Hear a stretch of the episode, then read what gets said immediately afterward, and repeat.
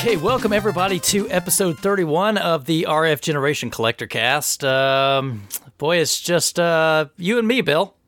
Oh, I thought Krabby was just very quiet. No, he's decided to ditch us, I think. Oh man, what is he? Uh, in another country or something? It's almost like a different time zone, too. no, Krabby's got uh, work duties and family in this weekend, so he's not going to be recording with us, but Bill and I will try to keep you all entertained. I think we can manage that, uh, at least hopefully, right? we'll do our level best. Uh, well, we always want to start off really quick, just a few different places you can find us. So um, we'll rattle through these. Uh, Bill, where, where, where can people get us?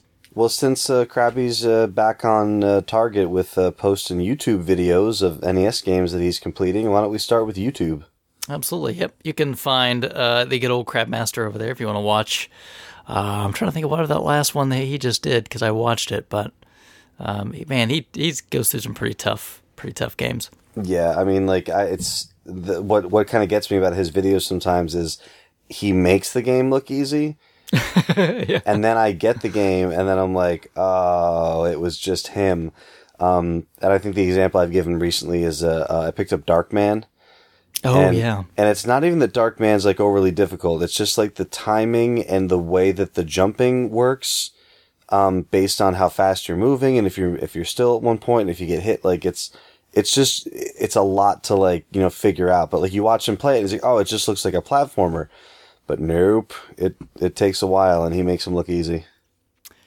Yeah, and he's not afraid to take on some of the broken I think games I think are a little bit more broken. but Mm-hmm. Yeah. I mean, maybe that's just my opinion, but you know. Uh, well, you know, we can also find us um, on iTunes, right? That's probably I'm going to guess where a lot of people find us. Yeah, iTunes, they get reviews there. We appreciate those. Absolutely. Um, Podomatic, you get the app. Oh, need Right. that Podomatic. Yeah, gotta get that Podomatic action. Yeah, or, or Stitcher if you prefer that app, you can do that one too. Yep, Stitcher and uh, uh, what do we got? Uh, RFGeneration uh. Uh huh. And uh, collectorcast.com, right? That is the yin to my yang. And the magic of the RSS feeds for whatever other crazy listening device you've got, right? Right. So if you're just looking for, you know, a lot of apps just use the RSS feed. So RF, or sorry, uh, collectorcast.com has the RSS embedded. Yeah, and I did, you know, I was curious. I did a little search uh, not too long ago for CollectorCast to see where it was turning up, like in results. Right. Uh, we're obviously on a lot of other sites uh, besides the ones we rattle out. So people have submitted our feed or somebody's grabbed our feed somewhere. So uh, that's good to know, right? yeah, it's cool. I, I, I do uh, uh, just, you know, I throw CollectorCast into like a, a Google search. Uh, and the first thing that comes up is uh, the Podomatic page. Yeah. Um, so, and then, you know, followed closely by our Twitter feed and iTunes and Facebook. Um, so yeah, I, I have a feeling that's kind of where most people are pulling the show down from, but you got options. So if you want to, uh, um, uh, uh, check us out on the pickle, uh, podcast pickle cannot be neglected, it's still there. as well as, uh, uh, the Microsoft, uh, Windows Phone 8 Zune marketplace that might not be called that anymore. Something like that, yeah. if you have some sort of Windows 8 device and maybe Windows 10 at some point, right? Is Hey, that I'll- coming soon? Oh, I'll definitely be upgrading. Um, yeah, it's uh, I- uh, this year, uh, this fall or winter. I don't know if they've said when, but uh, got my free upgrade just like everyone else uh, from seven on. So uh, I'm going to take advantage and uh, see if they're going in a good direction. Now, is it there just like a limited time free upgrade window? Is that the deal? Yeah, the thing I read from them was that everyone who had, and, and they've been clarifying ever since because it made it sound like even if you have a pirated copy, they'll let you do it. And then Yeah, someone right. had to say, "Hey, is that true?" And they clarified, and we're like, "Yeah, it's true. We just really want everyone using Windows 10." Which you know, good- Really? good, which good for them. Um, but yeah, that's the last thing I read from them is they said like, "Yeah, there's not going to be like, uh, you know, if we can't verify your CD key, we're still going to let you upgrade." Which so is they are are they dumping activation? uh, that I don't know, but I, I did read that it is limited to one year. And the limitation that I know that they are not letting you do is uh, uh, businesses cannot do it. Oh well, that makes sense, right? Right. So if you have like volume licensing or something like that, or you know you've purchased through like you know OEMs or whatever, uh, you know for your business, um, that method I don't think is supported. But everything from what I read, seven and on uh, can upgrade to ten for free within the first uh, year of release. Well, that's well, that's kind of cool. I think I've got a, a Windows 7 virtual machine sitting around, so I'll have to make Nice. sure I upgrade that. Yeah. uh, when I can. So thanks for listening to the Windows podcast. yeah, was this uh, this is what we're talking about, right? I mean, it's, Yeah, no, uh, I was, my, uh, my I just heard father-in-law was about a that. huge Microsoft fan, and he'd be th- he actually he visited a, uh, uh, you know over the holidays, and I took him to our Microsoft store in the Danbury uh, Mall in Connecticut. Yeah. uh, they don't have one down you know where he lives, and he he, he really like he really just likes you know he likes the cut of their jib. He likes what they do. I know he's listening to this. Um, so uh, we're in the Microsoft store, and he just wanted to tell them he's like, hey, uh, I just want to tell you guys, you're great. I like your stuff. I think people give you a lot of unnecessary crap, but you know, keep it, keep up the good work. Everything's great. And they gave him like T-shirts. They gave him like, they gave him like a like a Zune like wristband or, or like no, sorry, uh, uh, what do you call it? Like a Windows Phone Eight, you know, like rubber, you know, like the Live Strong type of wristbands and stuff. So, yeah, he's uh, he's into it, and uh, they're they're happy to have him in their corner. Yeah, well, um, you know, uh, I went with some buddies to the Microsoft store that's uh, close by here not too long ago, and uh, it was really very nice. The people there were were very helpful. They did they gave us some swag. Yep. You know, when we left, they were really pretty cool about everything. Had a nice little Xbox area. It was very fancy. You know, Yeah, no, I mean it's I don't I don't know if they're all you know run exactly the same, but the one by us, I mean like I I've only had like four or five you know experiences there. I don't go to the mall a ton, but uh, every time I've gone there, they've been awesome. They've been helpful. They go out of your out of their way. Um, like I like the headset that came with my system that I got launch day was you know it just remember that we were trying to play uh, Far Cry or something that night. Just it just was totally dead. Yeah, yeah. Um, and I went there and I was honest because I hate when people, when I worked in retail, people would come in and give you a story like, oh, I bought this eight days ago and I don't have a receipt, but I want, you know, like, so I went in I was like, listen, I bought this system day one here in this store. I've never used the headset because I've always played single player. I just plugged it in. It doesn't work. They're like, no problem. They pulled a brand new box like off the floor and just handed it to me. That's And awesome. And just did like a, like a no receipt swap. Like, so I had a receipt for it. I thought they were going to like open the box and just give me the headset. They're like, no, no, you're good. That's you. awesome. So yeah, I mean, like it's, it seems like, uh, that's kind of, you know, the direction they want to go in, which is just help people out, which is cool.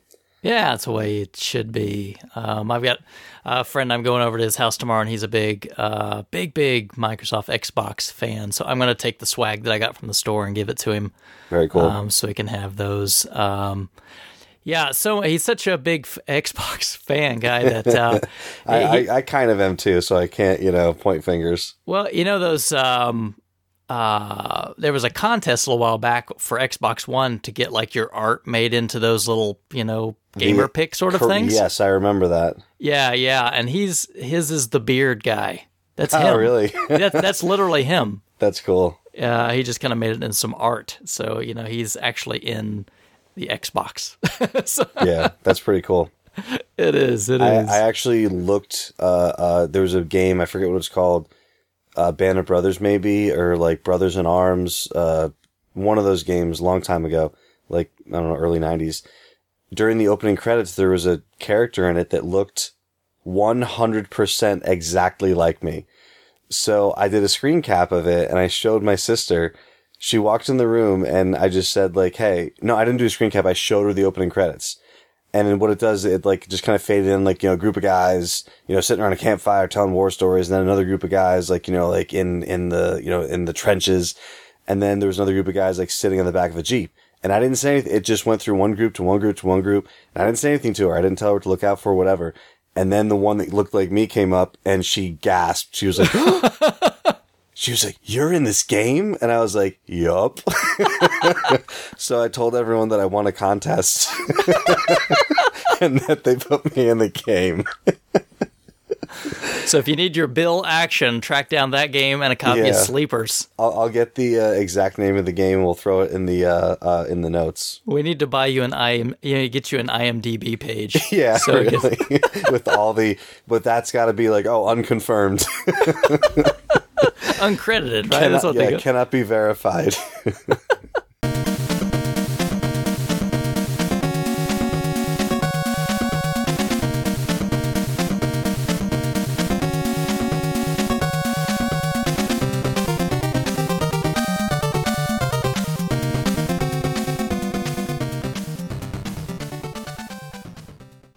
Hey everybody, it's Duke here to tell you again about our sponsor, Off the Charts Video Games. Be sure to listen all the way through the spot because there's a special offer at the end for Collector Cast listeners. We all know that shopping online for video games can be a hassle. If you shop on eBay, you have to pay shipping to each individual seller. On Amazon, you never see what you're really going to get. And as for the leading online classic game retailers, well, we all know that their prices aren't the best. After years of collecting, trading, and selling on multiple marketplaces, the guys at Off the Charts Video Games have built a site with the needs of collectors in mind. OTCVideogames.com gives the experience of a brick and mortar store while you relax at home. With pictures and individual descriptions for every item, you will know exactly what you're going to get. Every game is tested in house on their multi system testing station, so your order will come back with their quality guarantee and great customer service. Off the Charts now sells separate boxes and manuals so you can buy complete and box games all at once or complete your loose games. Browse their games, boxes, and manuals separately or all together. Boxes and manuals are posted now for Nintendo 64 and are coming soon for other systems. Everyone knows the most annoying part of buying online is shipping. Well, at Off the Charts, orders over $50 get free shipping in the US. Not only that, but they always ship orders out the next business day, Monday through Friday, and every order gets tracking. Choose your favorite provider, whether it's UPS, FedEx, or the US Postal Service. Check them out for yourself at www.otcvideogames.com or see their inventory updates and meet their staff on Twitter, Instagram, Facebook, or YouTube with the handle OTC Video Games. Again, that's www.otcvideogames.com and OTC Video Games on Twitter, Instagram, Facebook, and YouTube. As a limited time special offer for Collector Cast listeners, Enter coupon code CollectorCast at checkout to receive a 5% discount on your order. Again, that's coupon code CollectorCast, all together, one word, no spaces.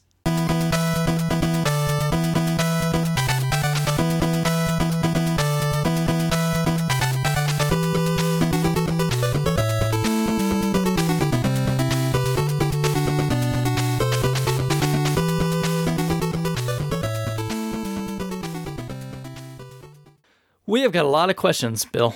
Good. You know what? I, I really love the questions. I've said it before. I'd love an episode just filled with questions, but I don't know if everyone else wants that. So for now, we'll just take what we get and we'll uh, keep going with topics. Yeah, I uh, I think we're going to have a big chunk of this episode with questions anyway. uh, but let's get started.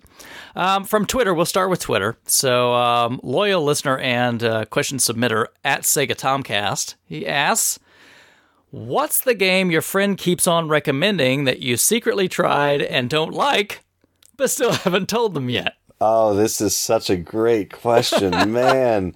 There's so many. Like one that sticks out in my mind right away that matches this description completely, and it's a friend of mine who does not listen to this show. Oh, and, there you go. And thinks that it's funny to keep telling me that he doesn't listen. Um, like, hey, you got like my new episode's out. You guys hear it? No, I don't listen to that crap. Um, but uh, I have a friend, um, and he doesn't listen to this show, so I can tell you he's kind of a jerk.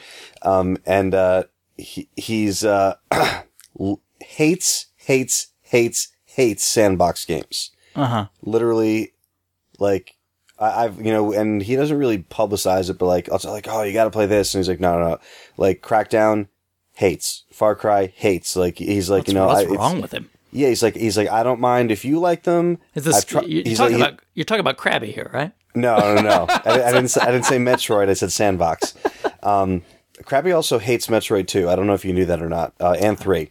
Oh, jerk. So, but this, but there's one Sandbox game that this dude loves to death, and he begs me to play it, and I'm like, I don't know. It's really not my jam. Um, he loves Saints Row the Third. Really? He loves it, and he's like, I don't know what I love about it. It's just, it's it's part of part of it's the humor, part of it's just always having stuff to do. And I said, you know, that's what sandbox games are. He's like, I know, but I don't like other ones. I just like this one. He's like, I'm. He's like, uh, I think the word he said he used was, he's like, I implore you to play this game, please. I will buy it for you, and you will play it.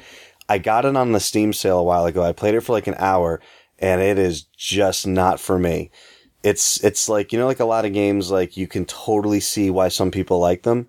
Yeah. they're just not you know it's it's it's just like that. Like i'm not saying it's a bad game but i played it for a little bit and i i haven't i know exactly what the flow of the game is. Oh you do this and then that opens this and then these are your things. Then you can get these power ups and then you can do more of this and you can fly around. Okay i totally get it. Don't like it. Um and I haven't told him that I played it, and I don't like it. I just keep telling. He's like, "You gonna play Saints Row?" I'm like, "Oh, one of these days." right. Oh man. Which is no big because, like, you know, it's I, I tell him all the time stuff that I don't like that he likes. So it's not like that's the issue. It's just I think it's funny to tell him that I have to, not to tell him that I played it. So Yeah, no, I have no idea what you're talking about. Sorry. yeah. Um what about you? and uh, don't I- and don't say Civ Five. Oh well, I've not played Civ Five, so I can't. I can't say. I would also, uh, you know, you could probably say uh, Rogue Legacy, but I haven't played that either. Oh yeah, it's coming to the one this year. I'll I'll play it. I'll play it, and I will man. tell you, Bill. I will tell you what I think of it. I'm telling you, when you play that game, I know it's going to happen like four hours into, like 20 minutes into playing it, you're going to text me, you're going to say, okay, you were right. Four hours in, you're going to text me again and say, I was so wrong to not have been playing this this whole time. It's so freaking good. Uh, once you get that far to Dark Souls, you'll tell you'll tell me the same thing. Uh, it's, you know, it's a distinct possibility.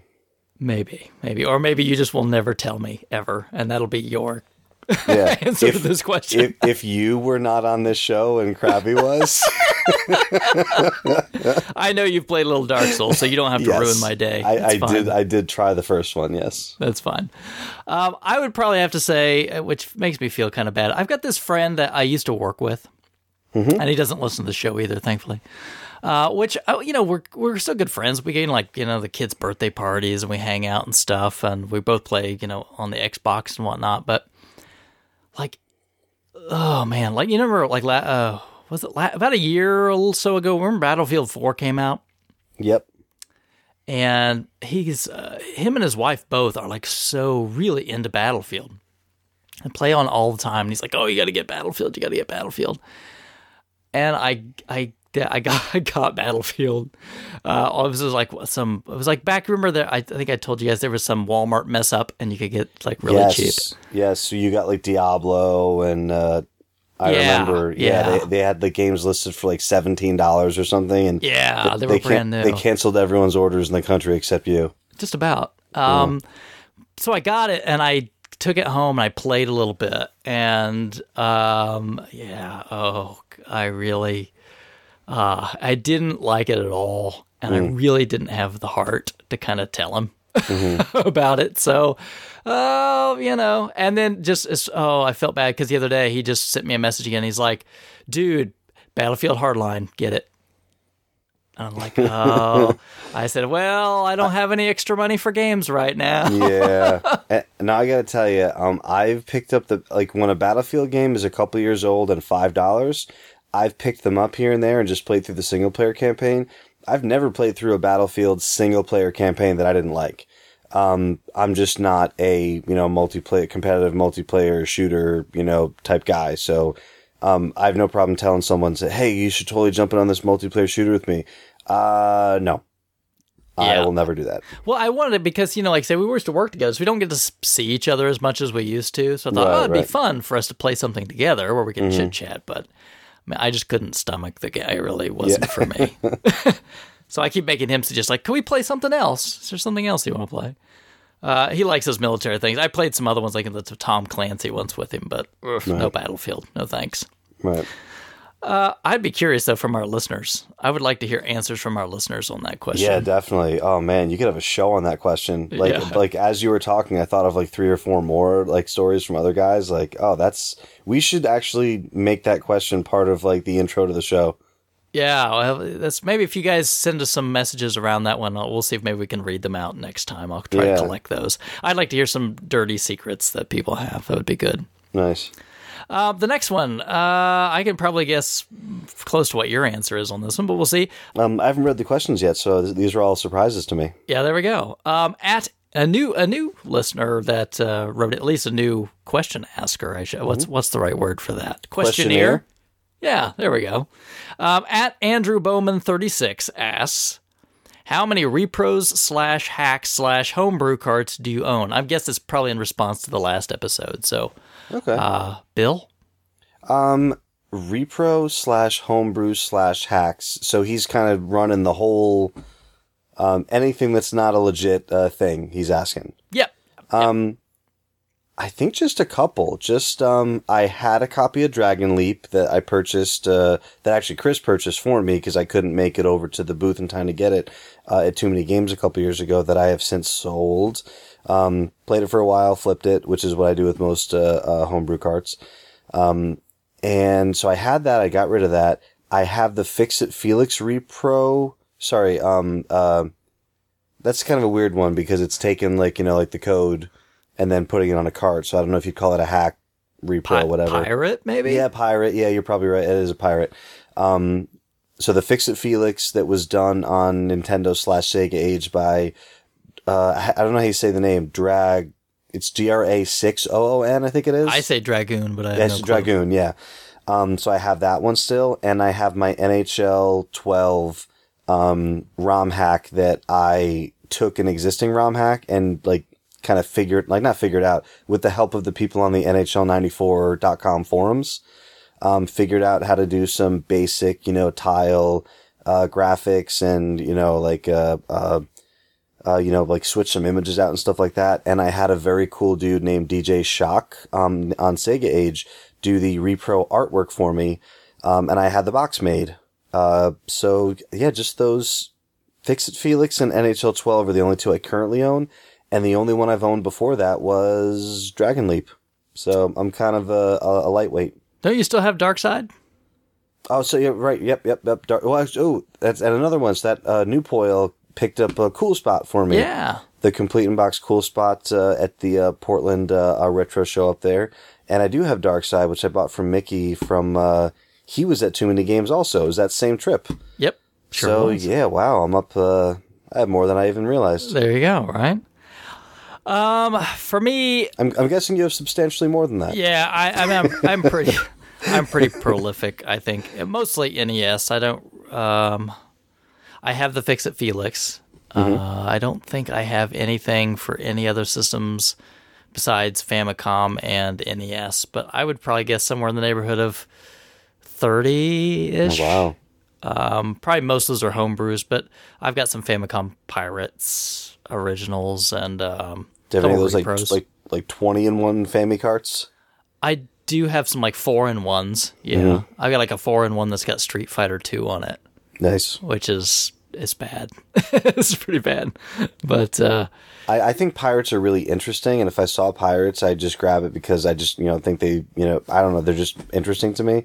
Um, homebrews, I didn't think I was interested in them until like I started going to events and people started bringing old homebrews. I'm like, oh my god, this game's amazing. Where do you get this? Like, oh, you can't. So right, some of them keep getting sold, some of them unfortunately don't. right, Um, but yeah, I don't know. Uh, That's some foreshadowing about an upcoming episode too, right? ooh, um, Up next, I think it's uh, Wimpster is here. So at Wimpy Animations, he asks, "Do you keep manuals in their box or separate? And if it's separate, how do you store them?" Ah, good question. So, um, obviously, he's not talking about uh, current generation games because they don't come with manuals anymore. Womp womp. So, um, yeah, I keep the manuals on my disc because you can access them from the uh, the main menu. Um, But If yeah, they so even have them anymore. Ex- Exactly. Now this this is actually a really good question too. Um, when I first started collecting NES games, um, I would get anything cart only. Great. If it had the manual, ah, fantastic. If it had a box, oh, it looks even better. And then once I got more and more box games, I was like, yeah, I have to get all this way because it just looks so good. Um, but for a while, I kind of went through this phase where I was like, okay, now I need box protectors. So then I got, you know, a whole bunch of box protectors and put stuff in there. And then when I wanted to go play a game, you got to open up the box protector. You have to carefully take the game box out, carefully open the thing. Is the manual in the way?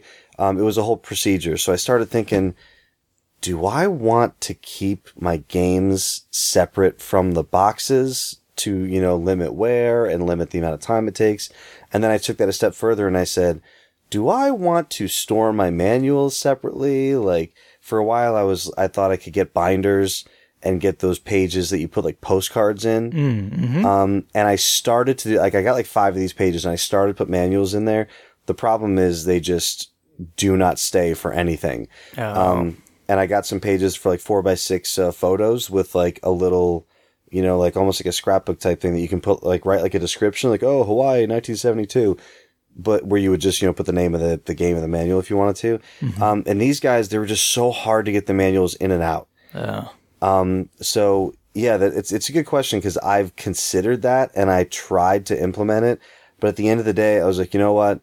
It's just such a pain, and I don't like having everything being all over the place, and this thing's here and this thing's there. So at this point, everything is hundred percent together. All you know, all the manuals are stored with the boxes for me. I can see that, but um, yeah, as far as playing goes, uh, I think I understand completely. That would be a real pain to actually have to try to open all that stuff up just to get the game out. Yeah. So yeah, maybe like a multi, like a flash card or something would just solve that problem. Yeah, and that's always what the the consideration. You're like, you know, like because if you had that, you'd still be playing the game on legit hardware. You just would be able to leave all your things on the shelf there. So um, that's always been the consideration for me as well. Yeah, definitely. Uh, f- you know, for the most part, I don't go for boxes. I mean, I have some just because, um, you know, I picked them up that way. Uh, but uh, for a lot of games, I still have the cart and the manual. Uh, I so of course I store the manuals separately. Uh, I just have some um, photo boxes that I use to put the manuals in. Uh, that way, you know, they're acid free. They're not going to damage the manuals. Uh, they'll stay nice and clean and uh, won't get sun faded or anything else. Um, so that's kind of what I do. I just stack off. I've That's got cool. probably about three of those photo boxes.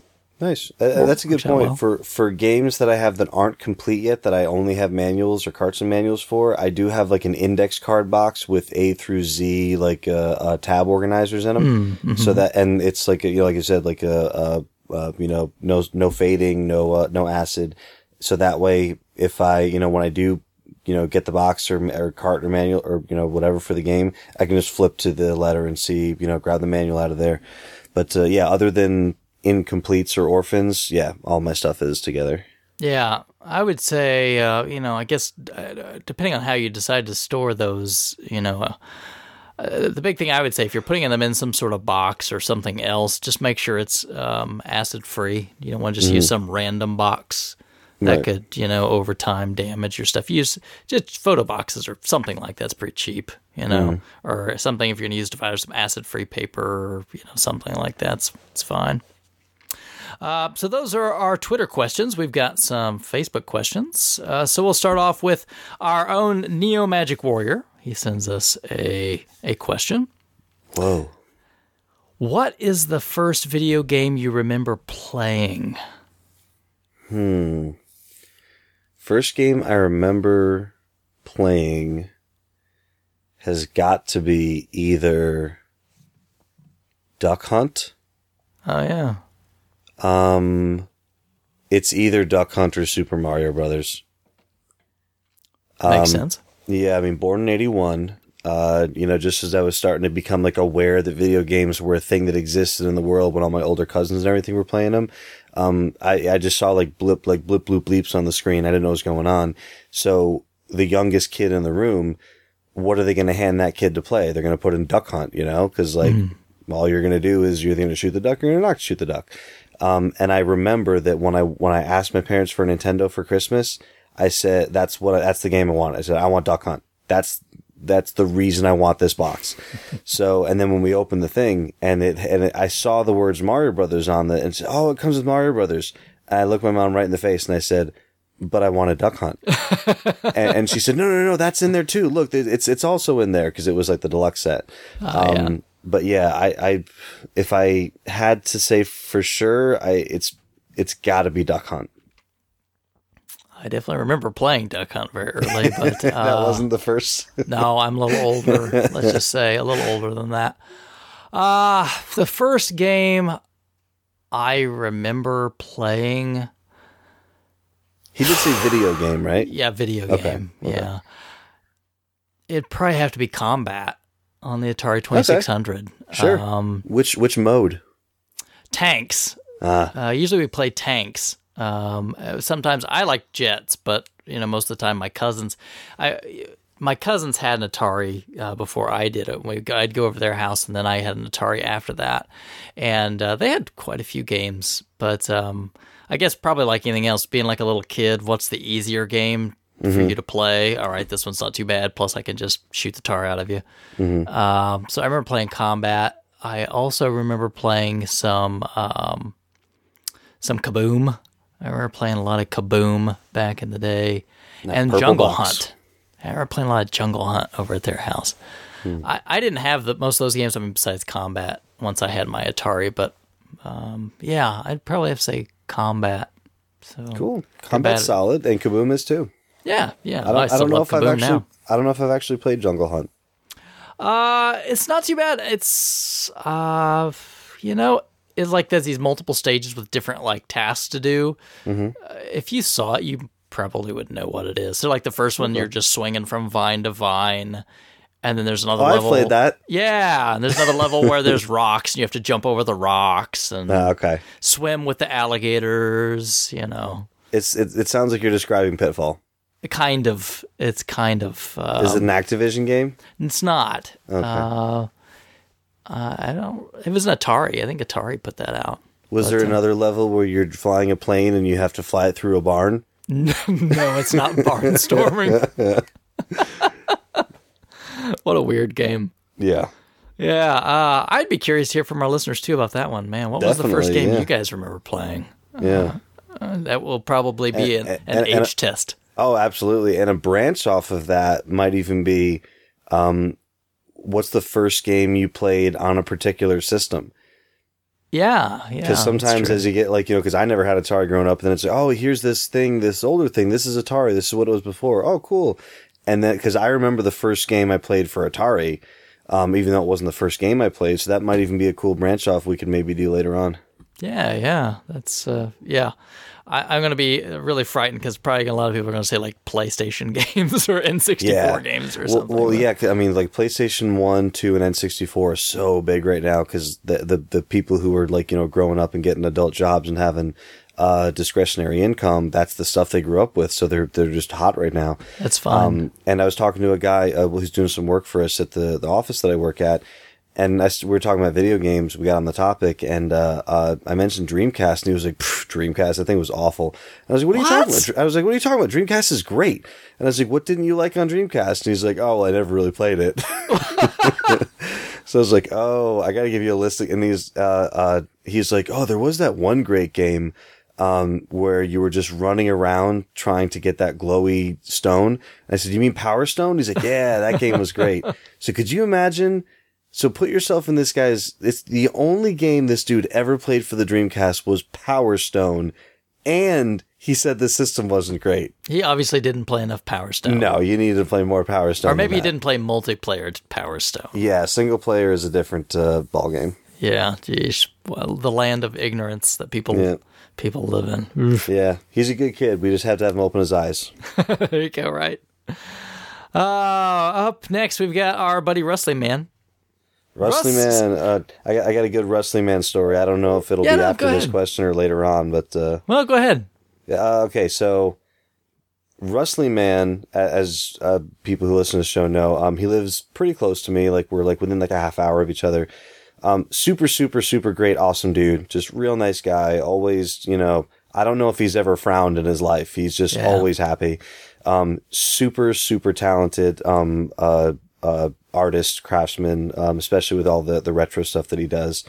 Um, and, uh, uh, Techie, a good buddy of mine on RF Gen, who always is sending me additional crap. He's always throwing stuff aside for me. He'll, you know, make me a deal for on like four games, and then he'll just throw like eight more games in that he's just had, you know. On, and a lot of people on RF are like that. I did a blog article recently about that. So anyway, so uh, Techie's really done so much, you know, just random good stuff for me, and, and a lo- lot of other people have too. So I have to get on the ball with repaying him. But I wanted to repay Techie, so I reached out to uh, Russ, and I was like, Russ. I need you to make something amazing. And I didn't know what I wanted him to make because I'm not creative and I didn't, you know, know what would be cool. Yeah. So I, so I said, here's Techie. Um, he's a great member in RF Gen. He loves the Mighty Ducks of Anaheim. We have this hockey connection that we can also talk about. Can, like, what do you think?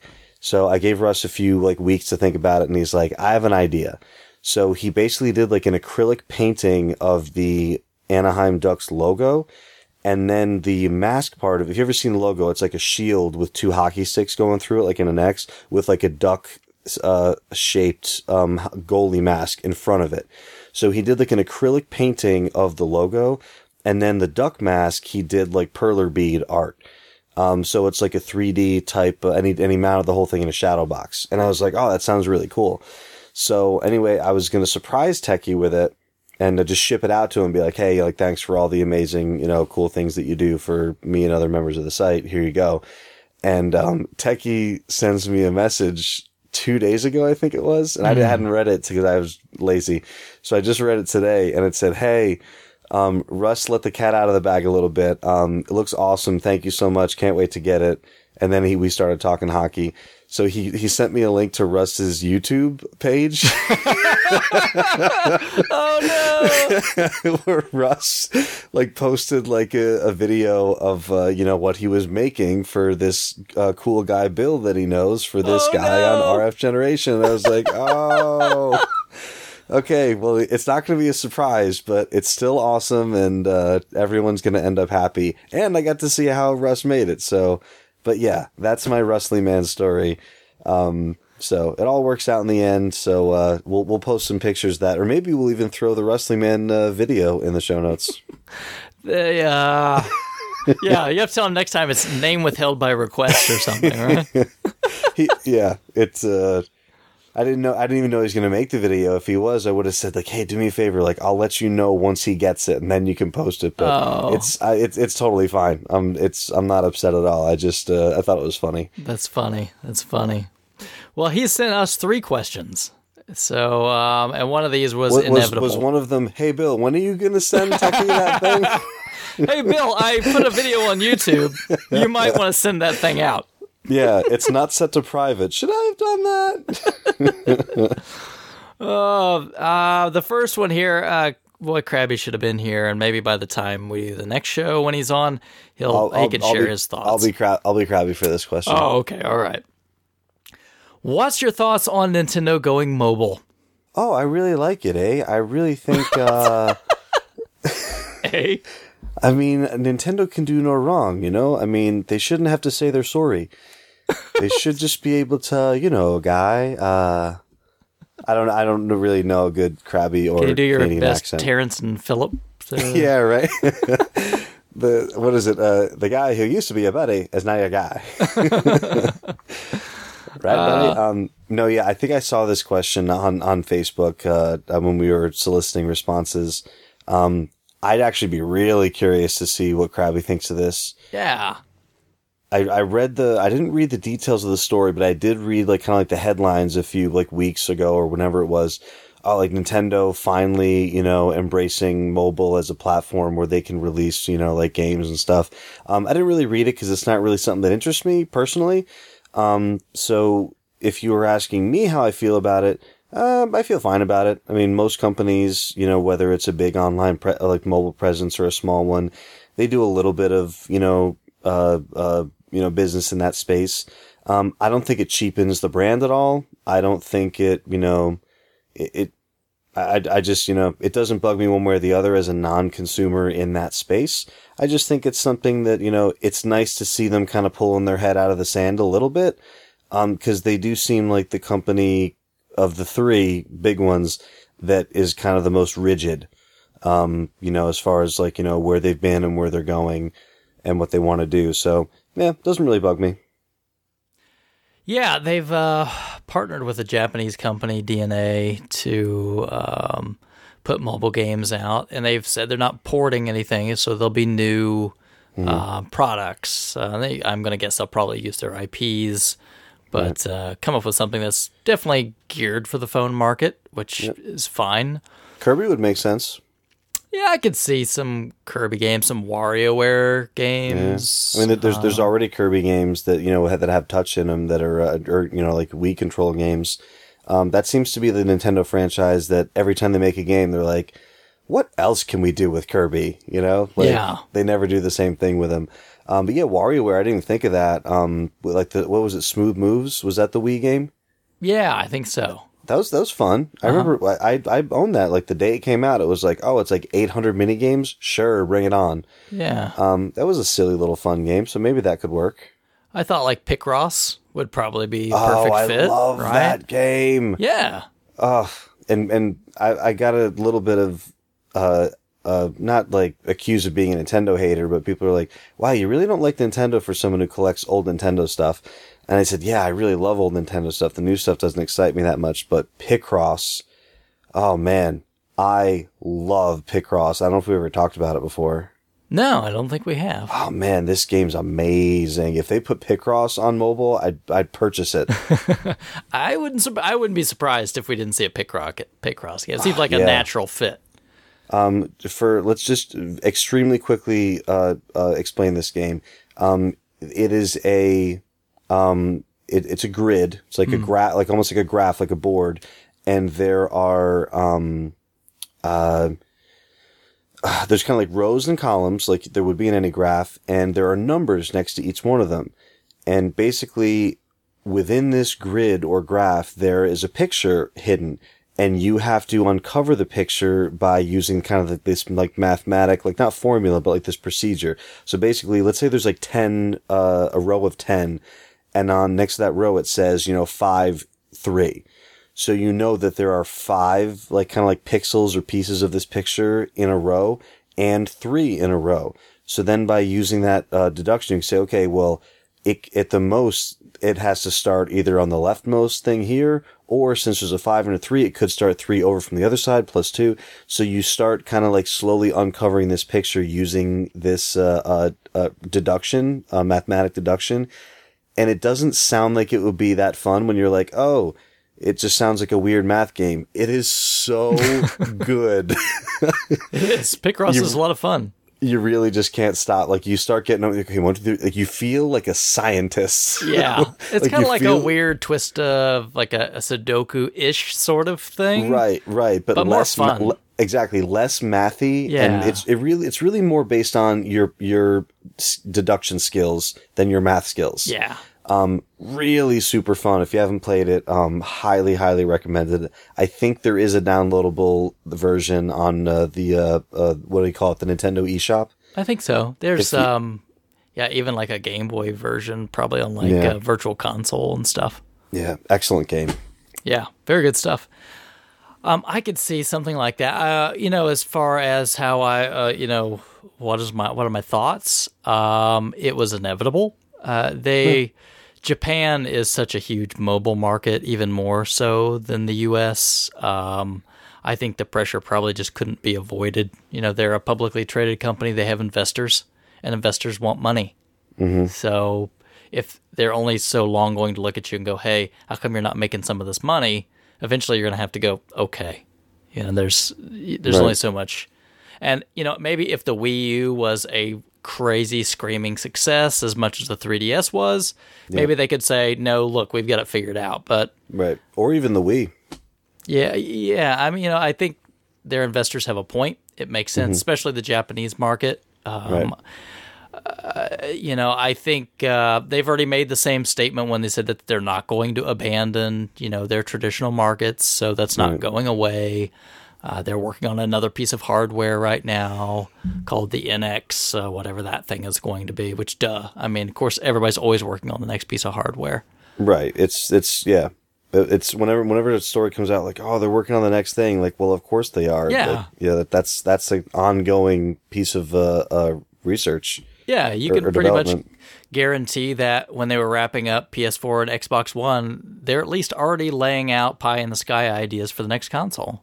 right Man. and yep so it's probably all very high level but they're definitely doing that stuff and Yeah. I, I almost I wonder if because there's some other traditional uh, companies that have uh, experimented in the mobile space and I wonder if Nintendo going there um, has anything to do with either the fact that other companies have started to go there or that um, seeing the financial results of other companies going there.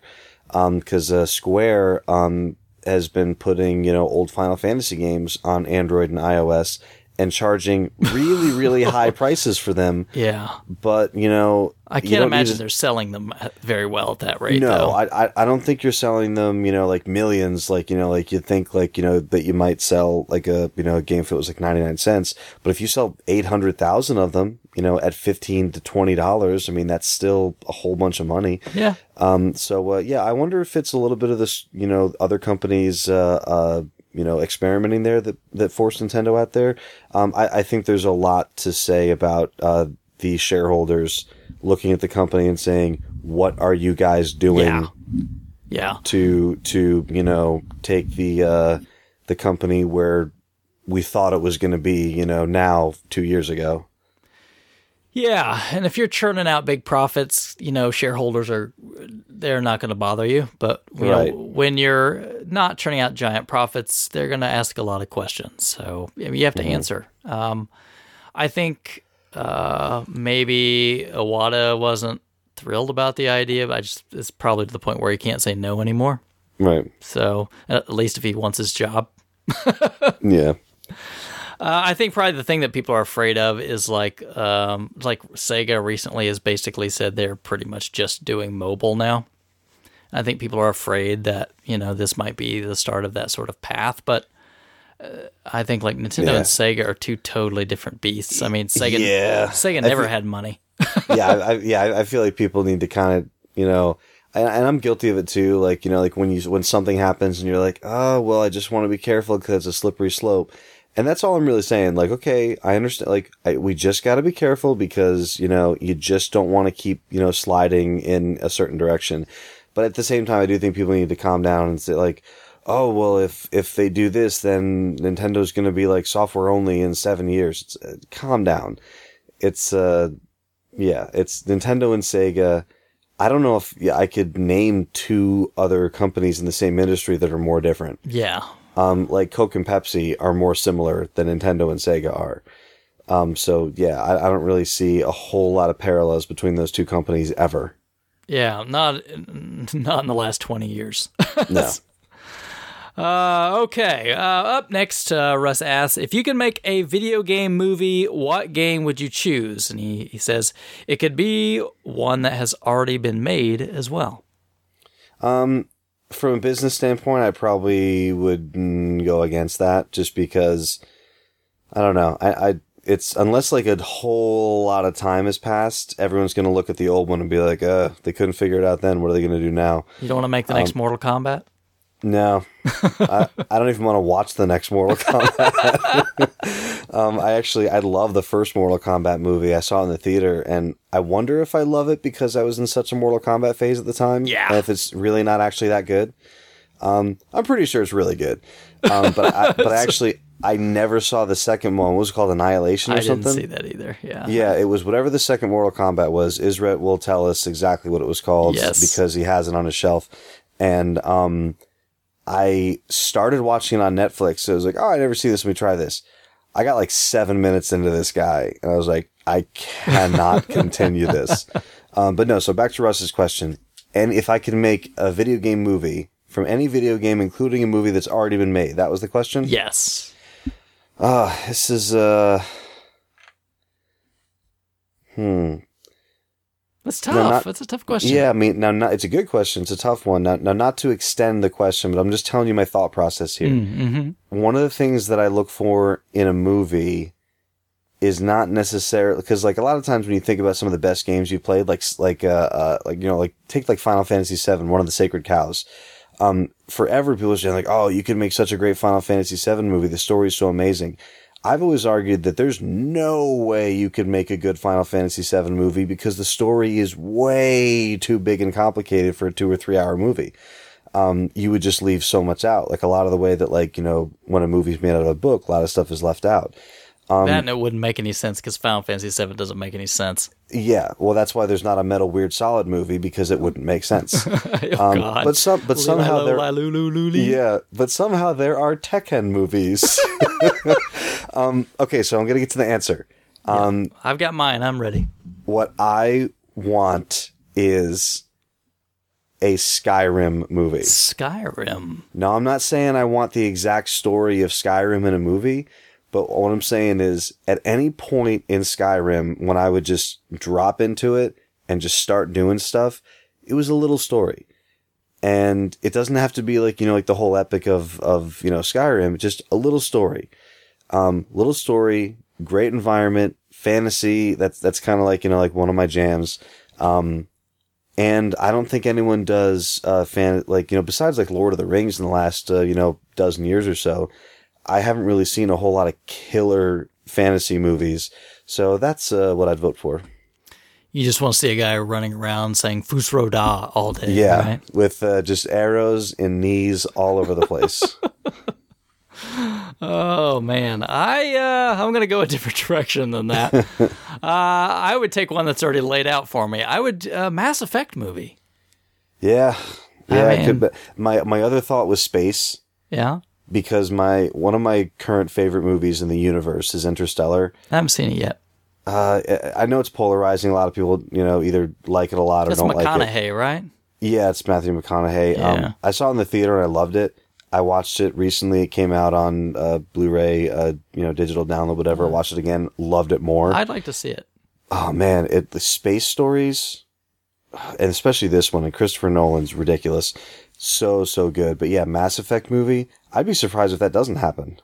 Yeah, it seems like a really a perfect fit. I mean, the plot's already written, and it's Yeah. a it's a pretty good plot. I think. Do you think? Do you think they'd use the plot from the first? Uh, you know, the whole uh, Saren and uh, maybe like a prequel with like how he turns and all that kind of stuff.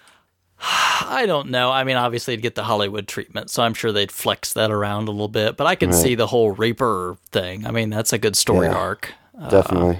and uh, yeah, you could probably do a pretty good job uh, pulling enough small pieces to make. You know, you could do it one movie. You could make a trilogy out of it, I suppose, if you had the funds right. and the time to do it. But uh, yeah, I think there's a lot of material there. I think it'd make a really good movie. I really liked the storyline. So. And just like Star Wars had the spin-off uh, with the uh, Return to Endor uh, uh, Oh, movies, no.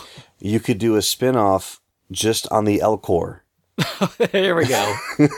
like the big these big snuffleupagus uh, uh, side stories. That's right. Oh man, Well, I don't know. sarcasm.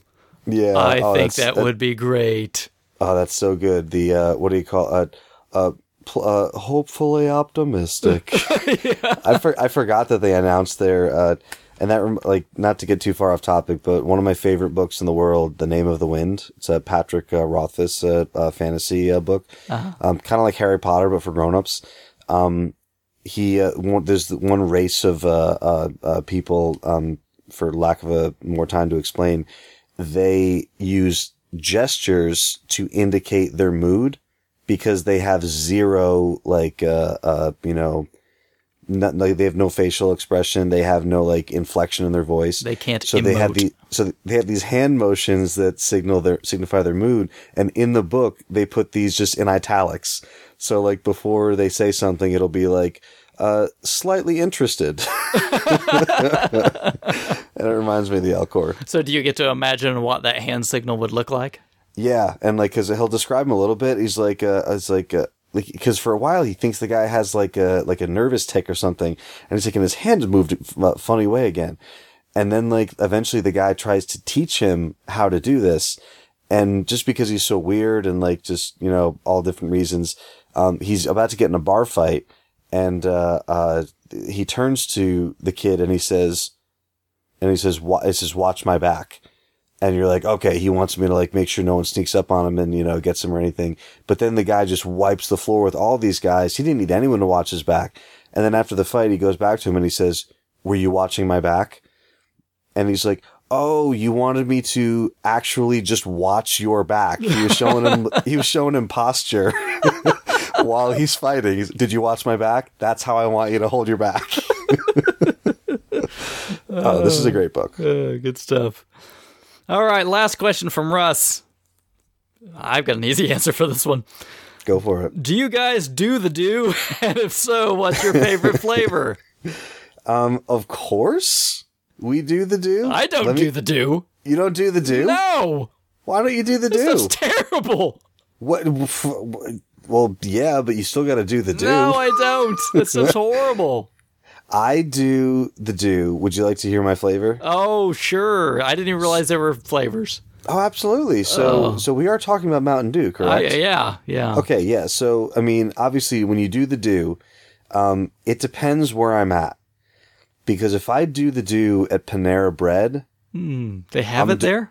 oh yeah, I'm doing just like the legit do, Uh, like a, the orig. Yeah. Um, if I'm at Taco Bell, then you got to upgrade to Baja Blast, Mm, um, which which I believe is only available at the Bell. oh. Um, I think that's it. Like a lot of people, um, I have, know like- a lot of So just blue is blue Baja? Is that the stuff I've seen at Taco Bell? Is it blue? yes, yeah, Baja Blast. I don't know how you describe it. It's it's just a you know Blue. It's like a yeah, it's a blue, it's a blue soda, It's a blue Mountain Dew.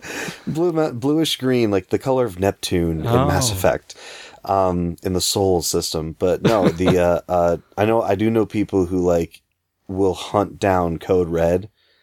Um, and I don't know why. I don't think this stuff tastes very good, but like it's like, oh, it's Code Red. We got to find it. It's it's like their It's like red pop or something. Yeah, it's a red um, Mountain Dew, and I think it was originally made for Halo.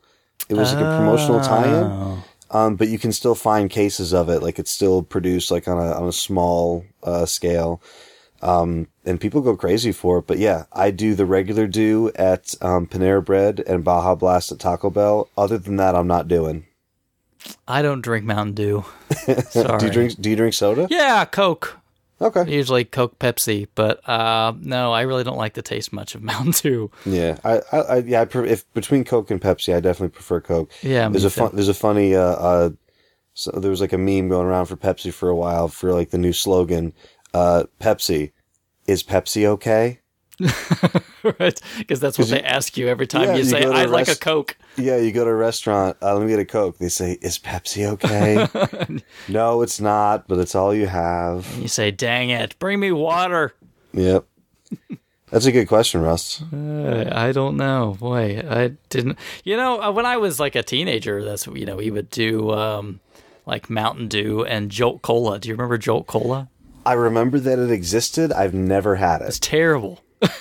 Their know what I- slogan was all the sugar and twice the caffeine. Oh man, you know, you know what I've uh, I remember it from is uh, Wayne's World when Garth like thinks he's hallucinating and he says, "I think I had too much Jolt Cola." right? I've never had it. And the other one that used to be big when I was like in like the I don't know like mid '90s, uh, B A W L S balls. I don't know that one. Uh, that that was a bit that was it was big. I don't know why, but it was big in the PC community. You actually could buy cases of it on the websites that you would buy computer parts. Okay, that's the place I want to get my drinks. I know they would like okay, here's your heat sink, your processor, your memory, and your caffeinated beverage. Here's your balls. yeah, here's your balls. I just had some balls shipped to me. do you remember? Do you remember Crystal Pepsi? Absolutely, I had it one time. It was terrible. I don't remember what it tasted like, but I remember I had it one time, It's so it terrible. could have been good. No, it was really terrible. I remember Crystal Pepsi. That reminds me, I don't remember where I saw it. I, oh man, on I was watching YouTube, and somebody found like um, it was like a can of some old pop that they didn't make anymore. It's probably 20 years old or something, and then decides to drink it. You could probably guess it was not a very pleasant experience from there. Yeah, um, one thing that I uh, I will share with you as a uh, as a beer drinker Hmm. and uh, and, a, and a lover of beer, um, I have learned that uh, no matter how old, no matter you know what the temperature conditions were, um, beer's not spoiling. Um, when they talk about beer that is skunked, um, that's that's a different phenomenon that you and that happens from light. So as long as it hasn't been exposed to uh, uh, massive amounts of light, and even skunked beer will not make you sick.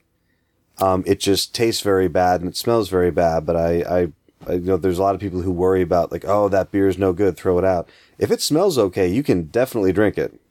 Well, I imagine the alcohol would kill off anything that would decide to try to live in there, right? Yeah. Also, it's just cool. just finding a beer in a closet and just cracking it open. Ah, beer. All right, uh, moving across the ocean. Our German friend Eric Lindner, he asks us, "Can you get insurance on your collectibles in the states and Canada?" And it- Abso- absolutely. yeah, you can. Uh, he's got more parts to it here, but uh, he kind of wants to know: is it in with your normal household insurance? And then he's asking about like if we have particular insurance, and what about things for like big value items? Good question. And that's not something we've ever addressed, I don't think, on the show. I don't think so. Um, if it de- I would say it depends on several things. Depends on the size of your collection. It depends on your insurance company and it depends on the type of coverage that you want, which I think again would then link back to the insurance company that you use.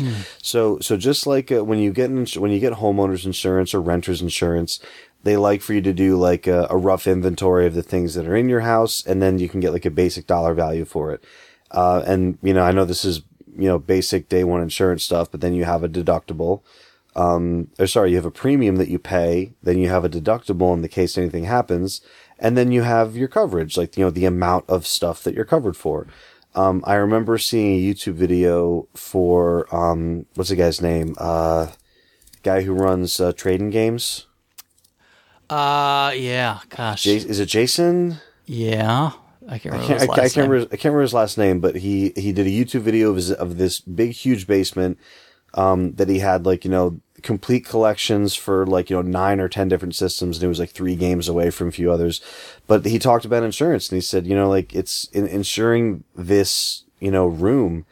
Um, it like it's like something like like you know five to seven grand a year Yeah. um, for the amount of because like you you figure the value of all that stuff, how hard it would be to replace it, and how much it would cost to replace it if you needed to. Even though the risk is very low, that's a very expensive policy for Yeah. the amount of stuff that he has. So he said, you know, I'm getting to the point where I'm not sure if I'm even, you know, really that interested in keeping it all because it's costing me 20 grand every five years to own it. Yeah. Um, so it's like tax on your car almost, you know, like you just don't get anything back on it. Uh, so yes, absolutely. Uh, my collection is not large enough, I don't think, to merit, um, additional coverage beyond what my homeowners has. But absolutely, in, in this country, if your homeowner's insurance has like a limit, you can absolutely take out a supplementary policy from the same insurance company or just go get quotes from three or four other insurance companies. Say, hey, I have X collection. It's the only thing I want you to insure send a guy out. So basically, they would send a person out, depending on the value of it, just to appraise it, to see what kind of living conditions you're in, how likely your area is to have floods, you know, like all, all the, all the standard risk factors. Um, but absolutely, um, the only coverage I have, uh, is, uh, my standard homeowners, and I gave them a rough dollar value of, uh, the stuff that I have inside. So that's me. Yeah, I think uh, that pretty well sums it up. Um, there are companies that do sell specific, like um, collectibles insurance policies. Uh, the ones I've looked into, usually the way they do it is you're just you pay so much for a certain dollar amount worth of coverage that you want.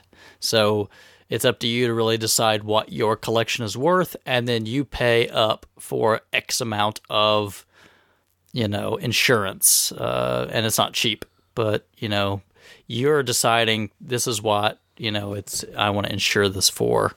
Um, homeowners, eh, boy, those things can be really tricky. You know, you can probably get some sort of replacement value, but um, you're kind of at the mercy of whatever the insurance company decides your stuff is worth. Um, so they may look at this and go, "Oh, you have." a thousand Nintendo games. Well, Mario Duck Hunt's three dollars, so here's three thousand dollars. That sounds like the same people who were uh, doing the tax on uh, Krabby's uh, shipping. Yeah, exactly. Uh, so you don't you don't know um, unless you can nail them down. But good luck with an insurance company. Uh, and then the other thing you have to keep in mind, at least here in the U.S., is that um, flood insurance is not a part of a standard homeowners insurance. You actually have to get that separately from the government. Is the only people that that offer that. So, uh, and that's probably not going to cover collectibles at all. So, if, if flooding is an issue, you, you better think about that. Uh, I know a lot of people do finished basements, very susceptible to flooding. Um, it's a concern. I guess it depends on where you live, right? It depends on where you live. I think it's something to consider. I don't have any special policy um, right now. I have to kind of look at it, kind of like what you're talking about with that guy, and go, you know, well, at a certain point, I could replace things. you know what I mean? If it's Right. paying into the insurance, I could just replace it myself. Right. Um, I don't know. I, I guess if I was sitting on, you know, Nintendo World Championship and some crazy stuff, I would probably consider it more. But where I'm at right now, um, I don't. I think you know I'll take I'll take my risks. Uh, I'd be curious to know what it's like in Germany, Deutschland, how things work over there. Maybe you can tell us. All right, up next, Scott Breeze, which is uh, Beauchamp. He asks us, uh, which game has been the most frustratingly unbeatable, unbeatable blah, for each of you? He gives some examples, maybe like Battletoads, Silver Surfer, etc. Whatever. I've never Frustratingly played. Battletoads versus Silver Surfer. Yeah, and I'm not uh, not familiar with that one either. Most frustratingly unbeatable. Uh, one of the first one that pops into my mind is uh, Code Veronica. You didn't beat Code Veronica. I, I did beat it, so I, I don't know if I can say unbeatable. I was extremely frustrated with the towards the end of that game. Yeah. Um, I just remember like I don't normally play bosses like f- 30, 40 times. Like I, you know, I remember having a really hard time with the end of that game. Hmm. Maybe it's just because I'm not good at it. Um, what else? I don't remember having that much trouble with that one, but it's been a long time. It's been a long Yeah, time. maybe. Well, uh, it was definitely a Resident. I played. I played one, two, three, and Code Veronica. I thought it was Code Veronica. Um, maybe I'm misremembering. That was the Dreamcast one. Yes, yeah, yeah, yeah. The one with uh, It was the, full, The cool- first kind of 3D one. one of the coolest 3D intros, uh, or sorry, CG intros, um, that I think ever, where she drops the gun and then drops and then grabs it and hits the barrel. Oh, so cool. um, frustratingly unbeatable. I mean, he mentions Battletoads. I beat that with my brother when I was a kid. How did you ever do that? um Months of, You had to. That was oh, it was a nightmare Yeah. game. I mean, you were, you were just like every, you know, okay, we've beaten that level. Next month, we're going to handle the next level. like Oh, you really man. just got, you just had to get super good at everything. Um, and I absolutely could never have done it, um, by myself. Um, Battletoads is definitely a tough one. Frustratingly unbeatable. Uh, I could never beat Back to the Future. Oh, why would you want to? I, like we had like I don't know if I mentioned this before. We we didn't have a ton of money growing up, and when we got good grades, my parents would let us choose a game. So we had that game for like six or eight months, and if we couldn't borrow something from friends, so like we had the games that we had, and we you know that's that's all we had. So Back to the Future was the game that we had, and that's what we played for a long, long time. So got really good at that, uh, you know, uh, first level until you get to like the the the soda fountain or like Oh the. yeah, with the yeah, you have to throw the things. I think we that level like twice, and then we couldn't get past the next Oh level. Oh man. Um, I I hear the music in my head right now.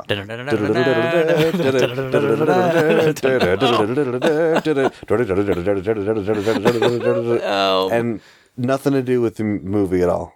so no. Somebody said that if you slow that tune down, it's the power of love. Um, I don't really I'll know. tr- yeah, I'll try it, but uh, yeah, if they're pulling some Inception stuff on me, um, I don't know if I buy that. I haven't but, tried it, but somebody told me they said that's the power of love if you slow it down. Uh, I think that's a troll, but uh, I'll, I'll give it a try. Uh, if so, let me know. I'd be curious. Uh, for me, gosh, I don't know. There's probably like a million of these things over the years. Uh, one that sticks out in my head was stupid Wizards and Warriors on the NES. God, we used to play that thing all the stinking time. I could never get past the castle. There's like this part towards the end where you have to scale the castle and you have to make these precise little jumps on these stupid little bricks forget it. I just oh, I because you had like this levitation power, and you'd have to like levitate and jump and just barely make some of these jumps. Just oh man, drove me nuts. We tried and tried, never could beat that stupid game.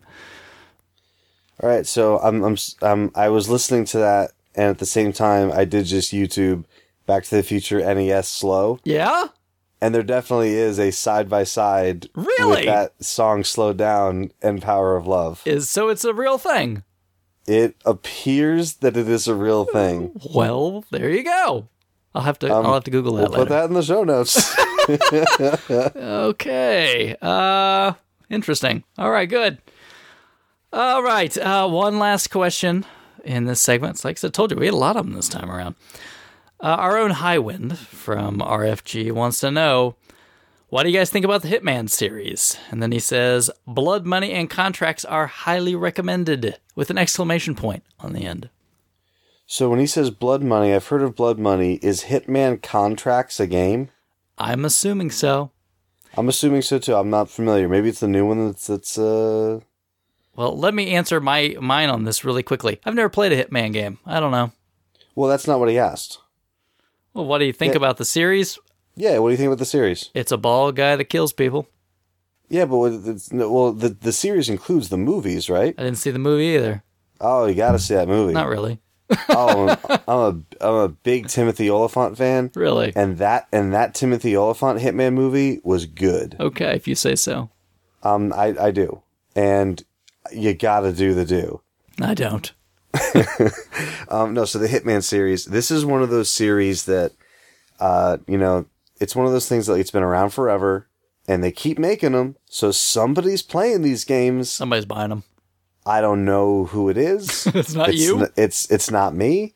I've never played a Hitman game, but I will tell you, I've heard the same thing from several people that Blood Money is awesome, and I purchased it on a Steam sale, and it is sitting there for me whenever I find the time to uh, give it a go. But uh, I'm I'm glad that uh, we have a, a representative of the uh, Hitman franchise uh, on RFG, Well, there you go. and I believe that there is nudity in the movie, so double trouble. What? Chris loves this series now. I'll just I'll just watch the good parts on the internet. There you go. Well, thanks everybody for the questions. Uh, be curious to hear what your guys' answers are to some of those. Uh, so you know, be, hop on Facebook, hop on Twitter, and, and let us know, and uh, and keep those questions coming.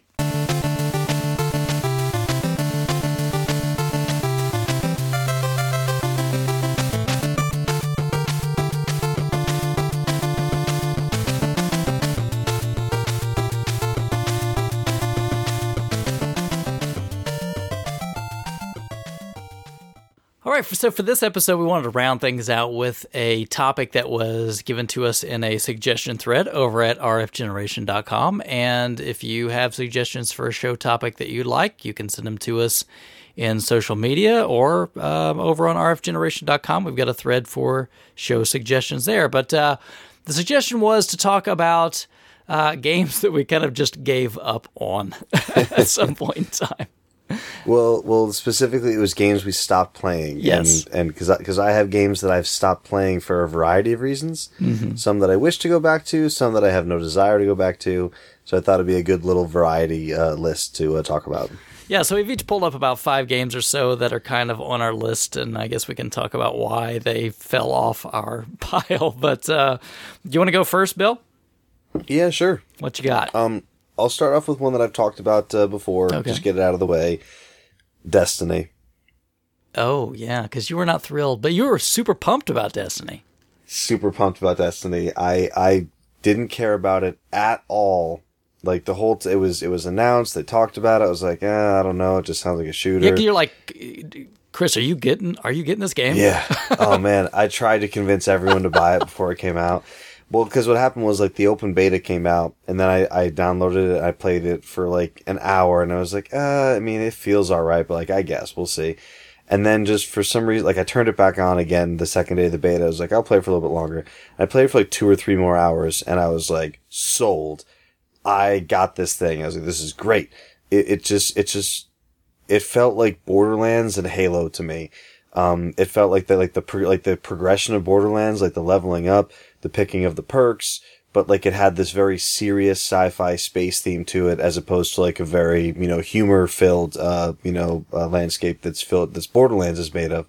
Um, so I was totally sold, and uh, I did not. I pre-ordered the game digitally at the time because I had a ton of Bing dollars um, through the Microsoft, uh, uh, you know, the Bing uh, uh, uh, reward program. So I pre-ordered digitally the standard version, not the deluxe or the season pass or anything. and it came out and I played it. And the first day I played it, I was still on board with it. This is cool. This is great. This is going to be good. And then the more I played, the more I started realizing I really actually didn't like it at all. Oh. Um, like I liked where like because everything I played, I enjoyed it, and I was like, oh, I was excited because of where it was going, because of you know, okay, so there's gonna and there's gonna be leveling up, and there's gonna be missions, and there's gonna be story, and I started playing through like like three, four, five, ten, twelve like missions, and I was like, there is no story, there is there is no progression. I'm shooting the same enemy just a whole bunch of times over and over again. There are no different weapons. Like all the weapons are the same. They just do more damage when you find one that does more damage. Um, you just like like like loot. It's not like in Borderlands where it's like, oh, this gun could be awesome, but it's only this, and oh, it's this type of gun. I know that brand. It was just the new sniper rifle is just a stronger sniper rifle, and uh, like, oh, you don't like that? You can just you can just disintegrate it and it becomes space dust and you can spend space dust on buying things from this guy.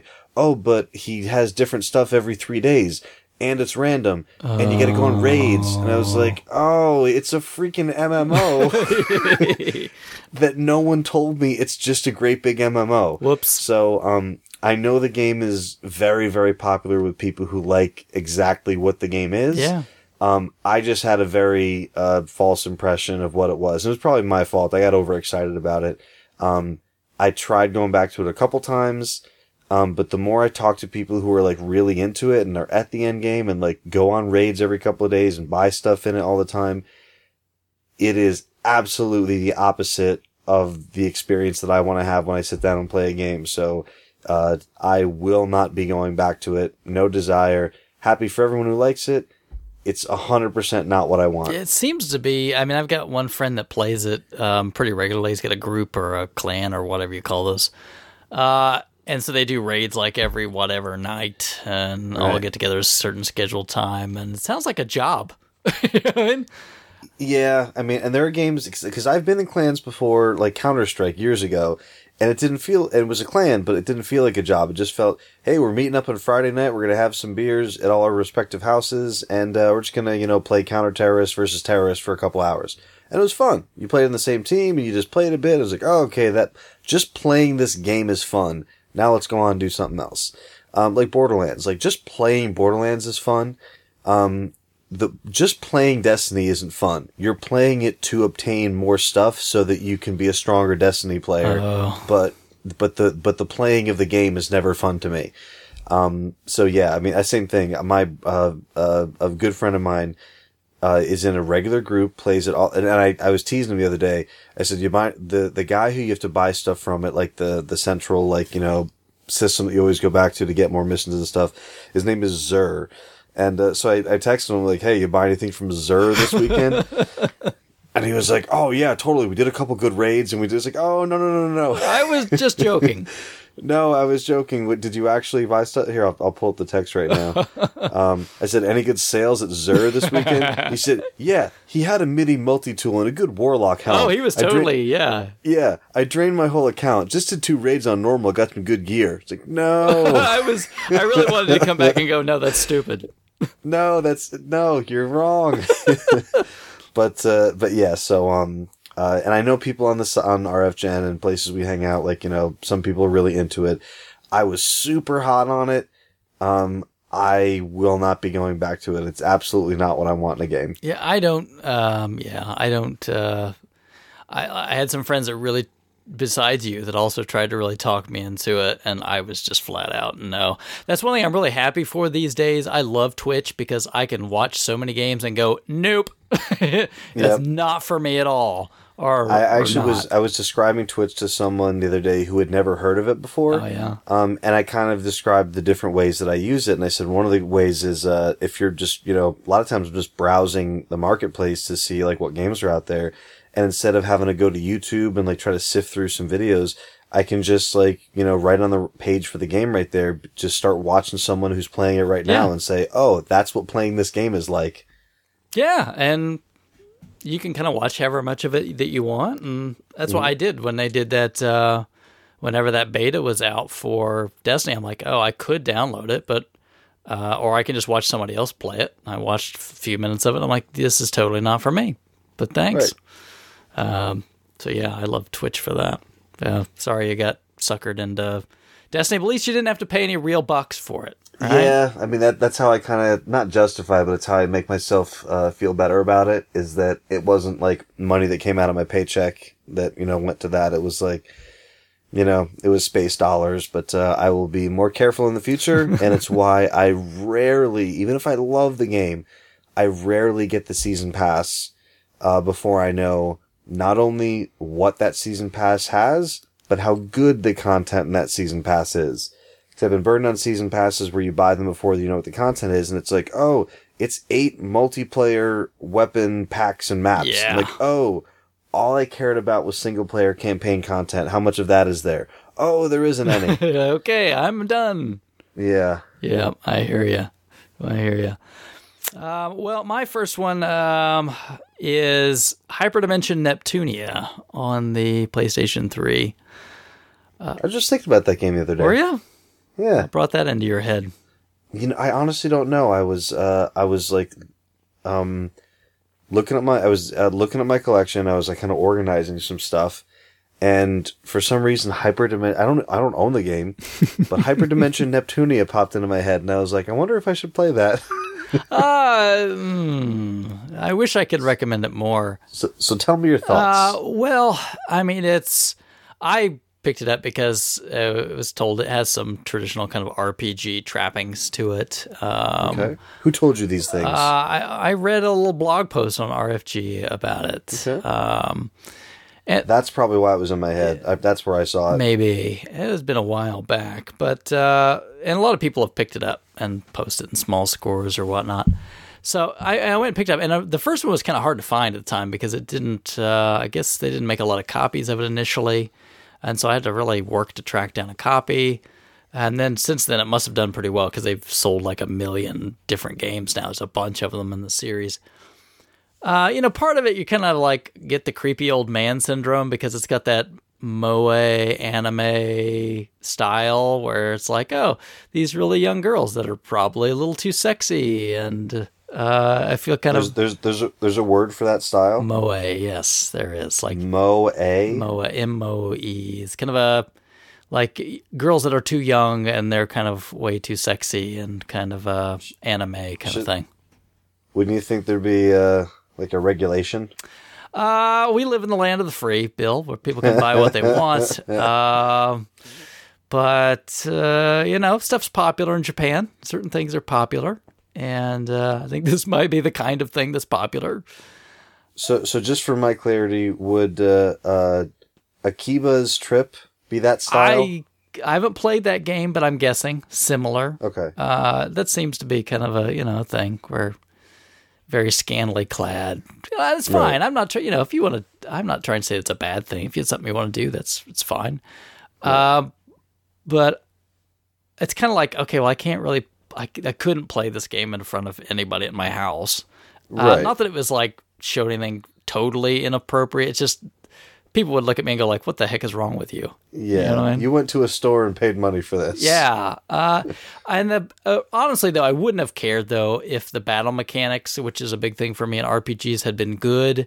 Uh, But I got into it and I really just didn't like it at all. It just um, it was kind of a turn-based sort of thing, which I usually really dig, but it just it was kind of flat and not terribly interesting and just really kind of not what I wanted. So uh, I played through a lot. The the kind of fun thing about that game that I really kind of got me to want to try to play it, besides being like an RPG with you know turn based kind of stuff, was like these the characters, the girls that are in the game, are to represent like different systems, like like Sega, you know, and Sony and Oh, really? Nintendo. Yeah. So they're kind of like embodiments of what these companies and they this world they're in is like this uh, game industry world, and there's a lot of game puns that are in there. You know, so like they're this one it's they're trying to uh, pack a packing truck and it's like Tetris block sort of thing, and yes, there's a lot of those kind of in jokes about video games and the video game industry, which uh, appeals to me, but uh, the the mechanics of it just kind of didn't do anything for me. I just couldn't stick with it. Um, probably put I'm guessing like four or five hours into it, and I was like, uh, not for me. Uh, I unfortunately also already bought the second one, which I've never played yet because the first one didn't do anything for me, and they've made a million of them since then. Uh, not well, not literally, but uh, I think it was just kind of like, uh, I think I've got what I wanted. I'm good. So Is this? I think I, I heard that they were announced. They announced like a remake for the Vita. probably there's a bunch of them now. Uh, There's like quite a few sequels, uh, handheld sequels, and it must sell pretty well. Um, So, so let me ask you. You mentioned before that you'd kind of heard like, uh, you know, you, you enjoy RPG, uh, turn-based RPG uh, uh, type things. What what were you kind of hoping? Like, is there something in the genre with this, you know, similar art style that you thought it would be more like? No, I just heard turn-based turn-based Japanese RPG and game industry humor, and I thought this is going to be great, Right. right? Right, right. But uh, the mechanics just weren't enough to keep me with it, and I'm like, I problem. I looked at, it, I'm like, I probably can't do 60 hours of this, so Yeah. I, I'm good. I sit on my shelf. Maybe one day something will happen to change my mind, but mm, probably not. Okay, that's fair. Yeah, yeah. What you got next? Um, I guess I'll just go right down the list in no particular order. Um, Krabby would be upset with me uh, with this Uh-oh. one. Um, I am a very big uh, Hironobu Sakaguchi fan. Um, and when I say that, I'm talking specifically about Final Fantasy X, but also um, he's done some other uh, fine uh, uh, RPGs. Um, so I was very excited to uh, once uh, the last story was confirmed to come out uh, in this country, so I wouldn't have to import it or be weird or anything like that. Um, so I purchased it for a very fair price. I think it came out here for like like thirty bucks, whatever it was. Um, art, you know, the the artwork looked good. I mean, I, I try to. I've t- said this before. I try to silo myself. I try not to know a whole lot about games before they come out. Like to be surprised. Like to you know just have the story hit me like you know out of nowhere. Um, that's what I did with the Lost Odyssey, and it's or Lost Odyssey rather, and it's one of my absolute favorite game experiences. Partially because it is so good, but also because I really think I was just super fresh going in. So that's kind of how I am. So I trusted Sakaguchi and Krabby keeps, and I've told Krabby my, my, uh, my troubles with this game. Um, the things about it that I don't like, the things about it that, uh, you know, just don't appeal to me. Um, and he keeps telling me like, uh, oh no, like it, it's it's really good. You gotta get out of that town. You gotta get forward. You gotta you know keep moving. And and and to be fair, a lot of RP- RPGs are like that. You're like you gotta get out of like you know, um, Tutorialville, USA. Yeah, Um, but uh, it's couldn't do it, huh? you you know when you spend you know like a good amount of time, like seven to seven to seven to nine, seven to ten hours on a game, and then you stop playing it forever, Mm. and then it's been like over a year. So now I'm at the point where I'm like, okay, I can't just go back to where I was. Yeah. I'm gonna have to start this game over again Right. do I really want to put like 20 hours into this game before I really know if I want to keep playing it? So, um, unfortunately, it's sitting on my shelf. I stopped playing it. I really don't know if I'll go back to it. Um, I can't put my finger on one particular thing about it that I didn't like. I just remember, um, it's a Wii game, obviously, so I have my little Pro controller, um, that you plug into the bottom of the Wiimote, and I just, I remember playing it and feeling that it didn't feel responsive at all. Like, I would hit the analog stick, and then there would be like a short delay till when my input actually went in. I thought my batteries were dying. I put fresh batteries in, same thing happens. Ew. Um, he doesn't. I, I told him that, and he's like, "Yeah, I don't really don't get that on my uh, controller at all." Um, I don't know if my controller's bad, but that was the first thing that bugged me. The second thing is uh, the town that I'm in, and which he says that I have to get out of this like kind of like introductory town. I mean, it's the Wii, so you got to remember it's standard definition. There's not a whole lot of like you know, uh, you know, great graphics power going on in there, but like every building's the same color Uh, and every alleyway is the same. And like the map's not very good, and like you have to go all over this city to like get mini quests and get and you know be talking with people and do stuff. And you go into a dialogue box, you come out of a dialogue box, like where the hell am I? like it's it's it's there's nothing that signifies anything, and uh I don't like it. It's when I say it out loud, it sounds very nitpicky. But I just remember sitting down and playing it, like you know, sitting down in my favorite chair, getting some snacks, playing this game, and being like, "What am I doing?" Like, like the combat wasn't like there was only a little bit of combat in the beginning of it when it's kind of teaching you how to play, but that wasn't fun. Uh, you know, like the the story, it wasn't really getting to me. Um, I died a whole lot, and I was like, why did I die? There's no reason I should have died right there. I had like full health. Um, so yeah, just like nothing about it really rubbed me the right way. And, uh, you know, I don't mean to poo on it because like I know a lot of people do like the game. Uh, but, uh, yeah, it just didn't click with me, which was a real shame because I was looking forward to it for a long time. Um, but, uh, yeah, just not for me, I guess. Ah, I hear you. My copy's still sealed.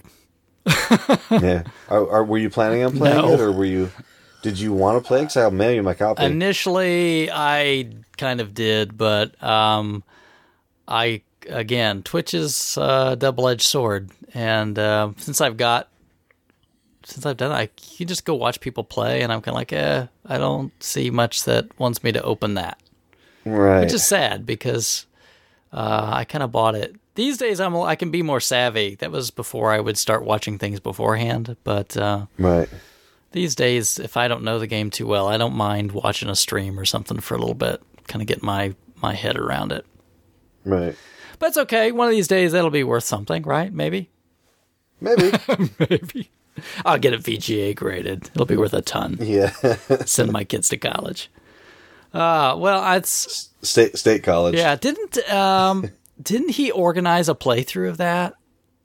He did. That's actually when I was playing it, Oh, like because okay. I, I I had purchased it, and um, I can't remember if I purchased it around the time of the playthrough or if the playthrough was coming up, and I was like, oh, this is perfect, and um, that was when I was playing, and like so in that thread, and I was like, yeah, I like I don't want to be a downer or anything, but like I'm noticing some things I don't like about it, and the control isn't great, and this and this.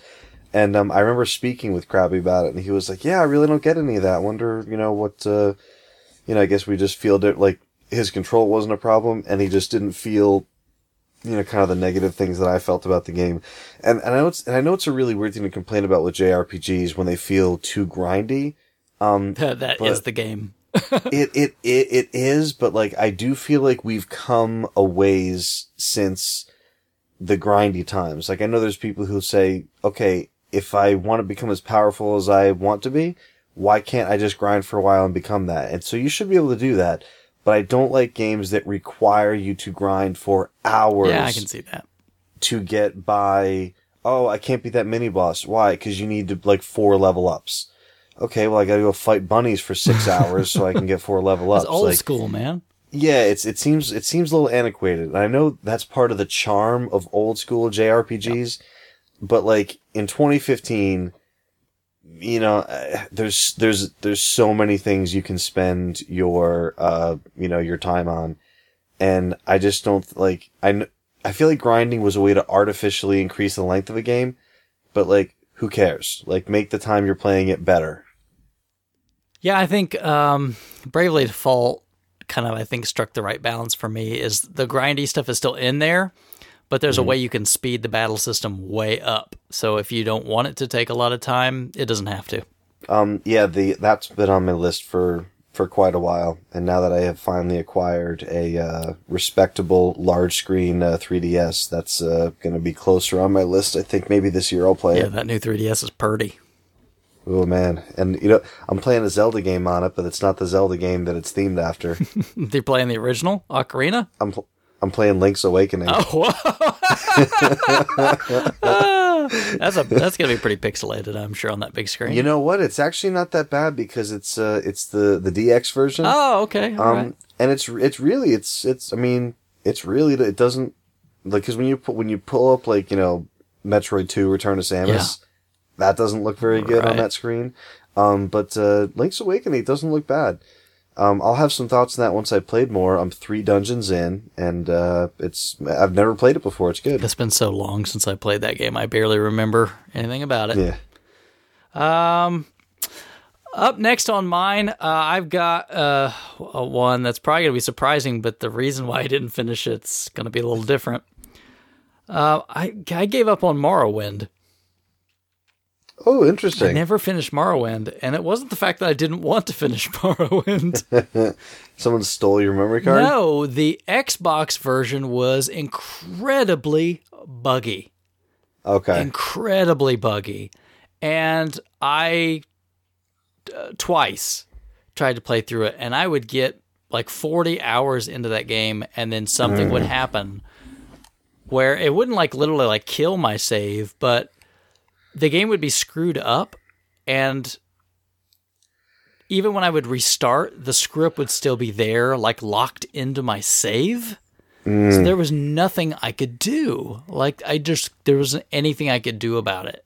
And I thought first time I was really ticked me off, and I'm like, okay, fine, fine, I'll start over. And dang it, if it didn't happen again. And then I was like, forget it, forget it. I'm never touching the stupid game again. But I, mean, I really enjoyed, I really enjoyed playing it, which was so frustrating. Yeah, to it's me. it's funny. I've I have a similar story to that, so we'll finish this one up. But it's funny that uh, that's the you know kind of the way that that worked. And I think what pr- the problem, honestly, I think probably what it centered around was, you know, in those games you can pick up anything. Like it will let you pick up like knives and forks off of a table if you want to. Yep. But you know, then if you move them somewhere else, the game has to store all that information. And I think Uh, yeah, I yep, I ran into a similar thing with uh, Skyrim with with like a weird corrupt save, and the more I looked into it, it was like the tables that the game creates with all these like the longer the game gets because like you have like save files that were like three and four gigabytes and it's like why is my save file four gigabytes well because every time you do something it has to save that information yeah, and that's what I think happened on that old Xbox version is just it couldn't. yeah And it just got corrupted and I could never finish the stupid game. you had like a SQL database on your original Xbox Seriously. Oh, it drive and I tried so many different things. Like I would try like, oh, let me transfer my save to a memory unit, see if that would help. I started like just saving my game on the memory unit. Didn't Yeah, you try the help. You try the DexDrive no, I didn't. I What about the what about the XBAND? all right. yeah. I'll plug that Yeah. plug that in the cart slot. you get these zip disks. Right. Get your Jaz drive. Right. Oh my gosh. I just I don't have a whole lot to say about it because I actually enjoyed the game. Uh, I mean, it's Elder Scrolls. If you like, it was really wacky though because that one you could um, had the fly spell. And you could fly around, and you probably weren't meant to do that everywhere. so you can tell exactly why they took that away, like in Oblivion, um, because you could really screw the game around in certain cases. Um, and the enchantment system was really screwed up in that game as well. You could basically make do like unlimited enchants on about anything if you if you did it just the right way, and it was a bug ridden mess. I liked it. I wish I could have finished it. It was uh, it's one of the uh, the first Elder Scrolls game I played was Oblivion, but I didn't really get it, and I didn't have the patience to stick with it, and I didn't ever look up like videos and tutorials and stuff how to do it, so I never got into it. I had my father-in-law show me Fallout 3, like he sat with me and he showed me Fallout 3. So then once like, I was like, oh, that's how all these systems intertwine together. Then I went back and played Oblivion again all the way through. And I was like, oh, this is so much better than I thought it was because now I understand. And I'd considered going back and playing Morrowind, but I was like, uh, that might be a little bit too far back for me to really enjoy. So I just went forward to Skyrim from there.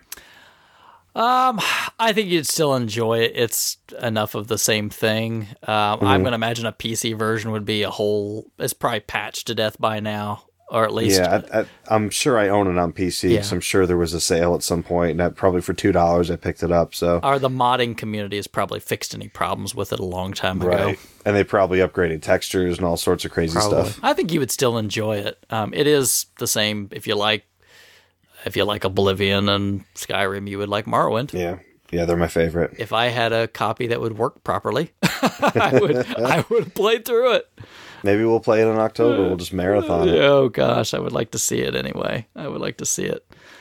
Oh, but that's me. Oh, God. So you had some other buggy problem on a game? Yes, and it is funny that you mention, uh, you know, a Bethesda game. um, so related to that, one of my favorite games of all time, like two of my favorite game, well, two of my favorite games of all time, Fallout 3 and Skyrim. But before Skyrim came out, I might have even said Fallout 3, you know, might have been my favorite game all time, uh, top three maybe That was good. uh, lo- love, love, love Fallout 3. So I was naturally very excited when Fallout New Vegas was announced. And I was, Oh. wor- I was working at Best Buy We're at going the to time. talk about the flippy head. Go for it. We're going to talk about the flippy head. Um, so I was working at Best Buy at the time, and we had like the like the cardboard stand up with like the dude with the mask and holding up the the pistol. It's like, oh, this is gonna be this is gonna be great. It's gonna be like you know like cowboys, and it's gonna be all these western uh, landmark. It's gonna be it's you know it's gonna be the Fallout of the West. It's gonna be awesome. So bought the game. I ended up buying it on 360. I wasn't like, you know, I kind of go in phases. Like I'll go on console, then I'll go on PC, then back to console. So I just happened to be on a console swing at the time. Um, or maybe it was a little bit of crabby syndrome where I already had Fallout 3 on the 360. yeah. And I also, when they came out with the DLC, you know how they came out with the physical version as well? Yep. Yep. So I had like the pit slash what was the other one? It was like the pit slash broken steel. Um, and it was like Mothership Zeta. Yep. Like they made physical versions of each of those. So I had my Fallout 3 and I had like four other physical discs for the DLC. So I was like, well, I gotta have New Vegas sitting next to that stuff so it all looks right. So Back Get before game. like, game of the year editions. and all that. Exactly. Yeah. Back back before GOTY. So um, game you know comes out. I buy it. It was like October um of whatever year it was, and uh, you know fire it up, and you know it, at first it's just okay. Great. This is just Fallout. It's Fallout. Mm. It's just more Fallout. This is great. The HUD is yellow because I'm in Vegas now, but that's totally fine. I can change it back if I want. Um, so you start, you know, learning all about New Vegas and you start exploring. Everything's good. Um, I probably get like eight to 10 hours into it, which isn't the end of, you know, it's not a huge amount. It's, it's a decent chunk of change. And I have like a robot with me, Yep. the companion. Yeah. The, the beginning. Yeah. First town. Yeah. So I have a robot with me and I have like a couple, a handful of side quests and I have like a main story mission and that, that are like all active right now. So I walk in this lady's house and she's like, Oh, this is going to be, uh, we're going to take you in the back and I'm going to show you some things. So like I walk through this door and like the woman's not there and, and she just falls from the sky and then the robot dies and then she's not dead but then wolves show up out of nowhere and kill her and i just remember thinking what in the hell just happened and like you know on the top when like you fail a quest yeah. and it was like meow fail fail fail fail You're like, no. fail. I was like, is it telling me I failed the same thing 15 times? It was like, no, you failed every quest that you were just holding on to because they relied on these two people. And I didn't have any previous save Oh, files. Oh no. So I'm like, okay, it just, it really, like, I could, I could keep going, but I, I really didn't want to. I really didn't want to just kill, like, you know, these two characters and a whole bunch of these story quests. And like, I wanted to, you know, complete everything. So, um, for a while, I just struggled with, like, do I want to start this game over again? Cause even though it was more Fallout, I actually wasn't enjoying it as much as Fallout 3. And I, and I, I, and I couldn't tell you exactly why. I don't know if it was setting. I don't know if it was because I feel more comfortable, like, out in the East because I'm from here. I don't know what it was, but I did not like Fallout New Vegas as much as Fallout 3, even before it broke on me. Um, and it should be mentioned just, you know, for, for, uh, clarification, Fallout, uh, New Vegas was not made by the same team that made Fallout 3. It was Obsidian, wasn't it? Right, right. Obsidian, uh, uh, was, did the dev on it, which they have kind of a reputation for having very buggy releases. Yeah, because help. Bethesda's perfect Yeah. track record. So it didn't really bode well that uh, that uh, the game didn't really work very well out the gate, and it was P- the PC version too had lots of problems.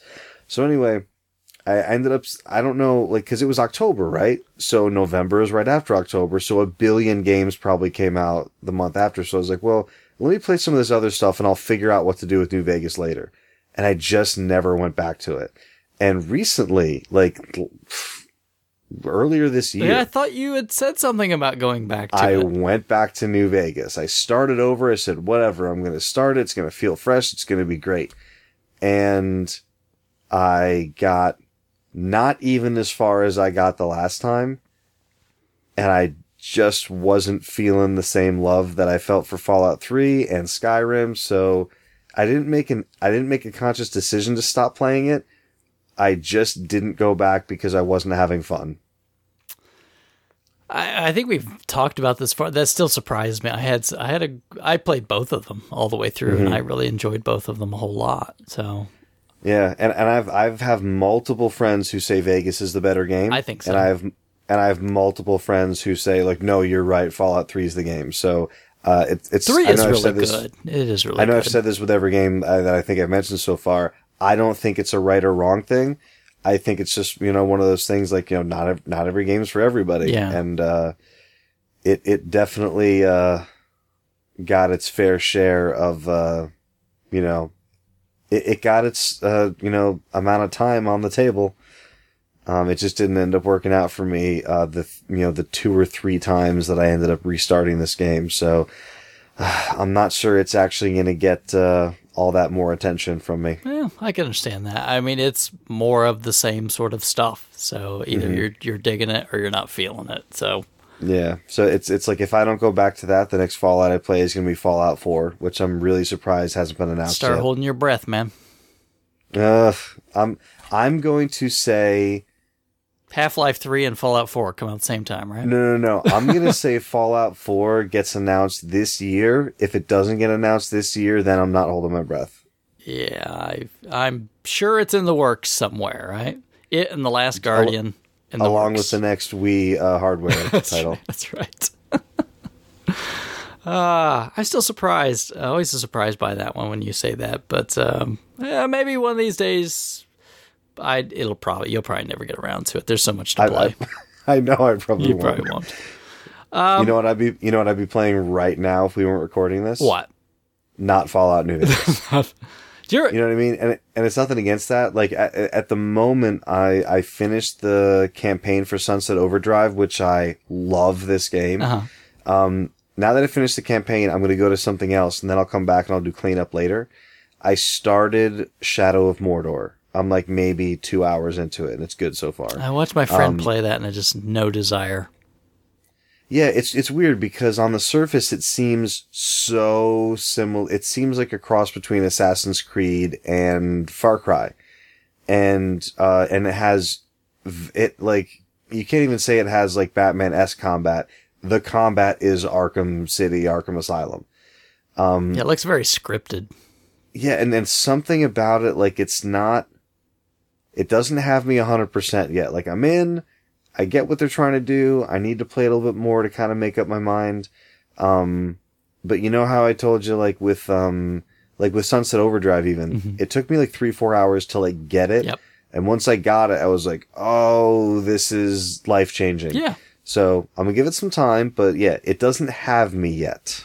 I'll be curious. I've got a lot of friends that really like it. Uh, really Mm. liked it. Um, just didn't look like appealing to me. But then again, I'm not a Lord of the Rings, so even the lore doesn't bring me into anything. So Gotcha. you know, didn't do it for me. Uh, next on my list, this is one that surprises even me. But um, I I never finished 3D Dot Game Heroes. I think yeah, I think I remember you talking about this either in like the group chat or with Krabby because he loves that game. Yeah, I mean it's basically Zelda. it's just it's a Zelda game. So why do you hate Zelda? I don't hate Zelda. That's the thing. why do you hate all Zelda games? because I'm a jerk. uh, uh, I, don't know. I played really far into this one. Um, I, I got pretty far, up, uh, all the way up to this fire temple, and for some reason it was frustrating to me, and I put it down, and I just never, never bothered to go back.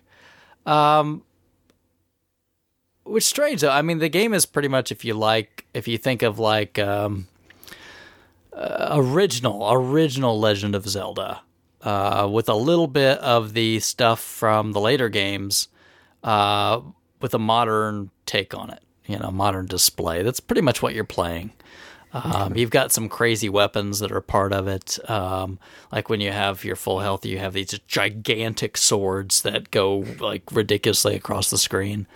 Um, and I had a lot of fun with it. I, I played through, I would guess probably four or five dungeons. Um, all of them seem to have like a pretty decent, you know, how kind of like Zelda games, like every dungeon just throws a little bit more at you and a little bit more at you, and and they kind of have this steady progression of difficulty. And I just hit this fire one, and I was like, this just sucks. I'm like, this isn't. It's not like anymore. Like, oh, this is a little harder. No, it just sucked. And I'm like, I don't want to do this 500 times. It just, it's not entertaining enough to me. I don't. I got really frustrated with it at the time, and I don't know. Maybe I was just kind of burned out uh, at the moment. Uh, I think I was probably over halfway through the game. I had done a lot with it, and I'd enjoyed the whole thing up to then. But it just once I got to that point, I was just like this saturation of like I don't need more of this, and this is really just kind of ticking me off, and I just don't want to anymore. So, so let me ask you this: Yeah. so since it's not a uh, an older game, since uh, you know a fairly new game, Yeah. um, since you made the decision that like I don't like this, this is not for me, did you get rid of the game? No, Will you? No. Okay. Any reason why? Since you don't like it, Um, I like the pictures. it's got a lot of charm to it. Yeah. Oh no, definitely. Yeah. and someday I might. It's kind of one of those things where it's like, oh, I could get like two dollars from GameStop. Why? I'll Yeah. just keep it. I'll keep it on the shelf. Right. Maybe I decide I want to play it again someday. Maybe a friend wants to borrow it at some. It's, it's like it's not worth anything to trade in. Why bother? Yeah. Yeah, it's just better sitting on the shelf. Looks pretty. It Maybe does someday. look pretty. It's a, it is nice art. Yeah, maybe someday I'll change my mind. Um, and I like some From Soft games, and they did that one, but I, I don't know. I don't know why. From from did it? Yeah, From Soft I did didn't know that. Yep. So is it uh like the like like from like the from? Yeah. Oh. Yep. So this was, uh, I think the next big game after this would have been Demon Souls, Right. and that's when that they've kind of got locked into those sort of things. Of course, they still do like Armored Core and some of those other games, but. Um, but yeah, I think that, and it was a big nostalgia fest. I really enjoyed it for what it was because you definitely felt like, oh, I'm playing NES Zelda, but Yeah. uh, pumped up um, with the addition of like the hook shot and some things. And it wasn't like, oh, I'm going to try to hide it. No, it's like, okay, y- you knew what you were doing. It's they knew what they were doing. Uh, they did what Nintendo didn't do was make another Zelda game uh, until uh, Zelda did the the recent 3DS game where they decided to go back to it. I guess Nice. that's it. Uh, yeah, 3D dot game heroes. Um, They I did what they did what Nintendo didn't. yeah. I should have liked the the whole thing. I think more than I did. I'm kind of surprised I gave up on it, but I did. So there you go. there you go. What you got next for me, Bill? All right, I got uh I got one more big one and then I have an honorary mention. Okay. So my one more big one is a game that I stopped that is a game that I really like. And that I stopped playing not because I didn't want to play it anymore, but for financial reasons. okay. so All I right. I purchased a first run brand new copy of Xenoblade Chronicles at its GameStop uh, release. Uh, And I started playing this game and I loved it. I remember you saying how much you loved I that game. love this game, and for a game that re- the visuals aren't very good at all. Like, Yeah. and when I say the visuals aren't very good, I mean they are bad. Um, it it's not like they're just they're passable. Like this this game looks worse than PlayStation One games. Oh wow! Like really bad. But not but even not even one No. GameCube tuck duct taped together. No, no, yeah, the one of them, the duct tape, it wasn't transmitting the power properly on this game. But uh, barring, you know, like even even considering that, it was still a fantastically fun, still very playable, if not very good looking, uh, role playing game. Um, and like you said with Bravely Default or Bravely Default, um, very good balance of grind versus, um, uh, you know, just being able to play. Um, tons of side side missions, um, stuff that you actually care about Mm-hmm. that you could do, stuff that you don't care about that you can put off to the side. Really, really well thought out um, character um, association maps. Um, like every character in the game, there was this big screen, and it was kind of like uh, um, uh, organized geographically. So it wasn't just like, oh, here are your heroes and here are your side characters, here your main. So it was like, oh, here, like people that you met in this town, they're in this little group. And there'd be little lines connecting everyone who knew each other.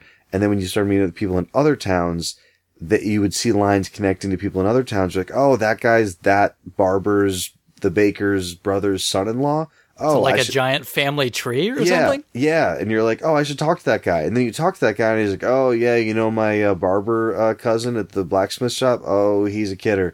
And you go back to that blacksmith shop, and he's like, oh, you know him? Here, give him this letter for me. And it just happens to be stuff that you're doing, like as you're as you're doing that stuff anyway. And like you get intel that way, you get like money that way, you find out about new jobs that way. It's just like living in the, it's like a lot of RPGs, you just follow what they tell you to do and you grind it and it's good. You just feel like you're living in this world and you're just like doing these things because they make sense. Um, and like when you, it's, and I know it's, it's kind of skipping, uh, you know, generations and, and jumping and everything, but you know, when you look at footage of Final Fantasy 15, I know, I know not everyone's into it, but it just looks like great big wide open, like sprawling grasslands. That's what this entire game looks like. And you're actually on two enormous, um, uh, like beings, like gods that were fighting and like they're locked in this eternal battle. And that's what the whole game takes place on, which gives you an idea of how big those guys were since there's like grasslands on them. Um, and so like sometimes when you're outside and like you kind of like look up in the distance, you see like that you're actually on the sword. Cause in the horizon, you see like the hilt of the sword and then you see like the rest of the guy's like blade going some, off someplace. It- It's just so interesting and so cool and so great. Now, okay, get to the point, Bill. Why'd you stop playing it? Um, I knew that the game was, uh, you know, it was going up in value. And I said, okay, I think this is the bubble. so You're I playing wanna- that game, huh? I want to sell at the top of the bubble because I know I can't put the 120 something hours that all the reviews were telling me that it would last. Uh, and it was great. Um, so I said, okay, I'm going to sell at the top of the bubble. So I threw it on Craigslist for like $200. And this guy calls me up and say, Hey, I'll meet you at the pizza parlor around the street. Holy crap, you're kidding. and he meets me there and he, and he, and he gets out of it and he's dri- driving a real nice car and he gets out and he's wearing like, you know, deck shoes and shorts and, uh, you know, the guy had a few bucks. And I was like, Hey, so here it is. You can look at it. And I showed him the bottom of the disc and everything. And he's like, Oh no, yeah, my son, he's been, uh, like, he's hadn't been able to find it and we don't trust eBay because blah, blah, blah. And he just, you know, took out the cash, gave it to me. So I was like, Oh, cool Crazy. so it's one of those things that uh, it doesn't matter to me if I have an original run or you know second run or borrow a copy later. But uh, I got my uh, you know I upsold. I got my dollars for my uh, you know for my my flip, and I figured oh yeah I'll grab it at some point and then I'll keep playing it. And that has not happened yet. so I figured it'd be nice to throw one on there that I that you know it's a game I stopped playing um, but it's not because I didn't want to stop playing it. I just, you know, I wanted the bubble to, I wanted the benefit of the bubble. But uh, Oh. when, but when you play that game, uh, sometimes you don't have the game anymore. I think you made out pretty well. I think Yeah, you no- sold pretty well. Yeah, I made a few bucks. I found, and I also I found out that I liked the game a lot. I still have the save file on my system, so uh, and it got me really excited about Xenoblade for the 3DS. Now that's a remake of the Wii game, right? I believe so. So that might be the the you know where I end up continuing to play it. Um, I did put I did put a good dozen or so hours into it, so I might have to restart. I don't think they'll let you take the save file unless they uh, talked about that and I didn't hear it. I don't. I don't think so. But yeah, I uh, doubt it. But uh, so that 3DS you've got is a new 3DS. Is Correct. That? Correct. Okay, it is the yeah. Majora's Mask uh, new 3DS that I Yeah. have because that's exclusive to the new. So so much crap to memorize. it's not just oh I got a new 3DS. No, did you get a new 3DS? No, we're, we're we're talking about that. Like someone will come back with a game and say, "Hey, this doesn't work on my kid's 3DS." Oh, it only works on the new 3DS. No, yeah, we bought it new. Yeah, It was yeah, not a pre-owned. day. It wasn't a pre-owned system. It's a brand new. He just got it. No, no, no, no. right. Did it have the sparkly new word on the yeah, cover? yeah. Parents don't stand a chance. Yeah, good luck. Good luck. Jeez. Well, that's interesting. I mean, I don't, I don't blame you. I my copy's still sealed, sitting on the shelf. Yeah, I mean between that and the last uh, story, so I got you know two of the uh, uh, Project uh, Raindrops or Rainfall uh, Yeah. games on my list there. Um, that's one that I would encourage you, unless you were trying to flip it at some point. Um, definitely, definitely, definitely, really good game. Uh, it's sealed at this point. I'll probably just leave it, there. Is sealed. You probably will leave it, you weirdo. Uh, yeah. I yeah, I never got Pandora's Tower. That was the third of that set. And it's cheap. I should just get it. Yeah, that's the one that I actually, you know, forgetting all the Project Rainfall stuff, like it, it looks the least interesting to me. Yeah, Um, I thought so too. Sakaguchi with the last story, Xenoblade obviously being the you know the amazing thing that it is. Um, yeah, Pandora's was the only one that I was always like just you know never had any interest in. But if you have two out of three, why not complete the set? Yeah. I think it's pretty cheap too. I think it's Yeah. pretty cheap now, like twenty bucks or something like that. Mm-hmm. Okay. Um. Up next, uh, my last probably big one that I'll put out there is, um, Final Fantasy VIII. Ooh, Final Fantasy VIII. Um. didn't, didn't didn't finish it, huh?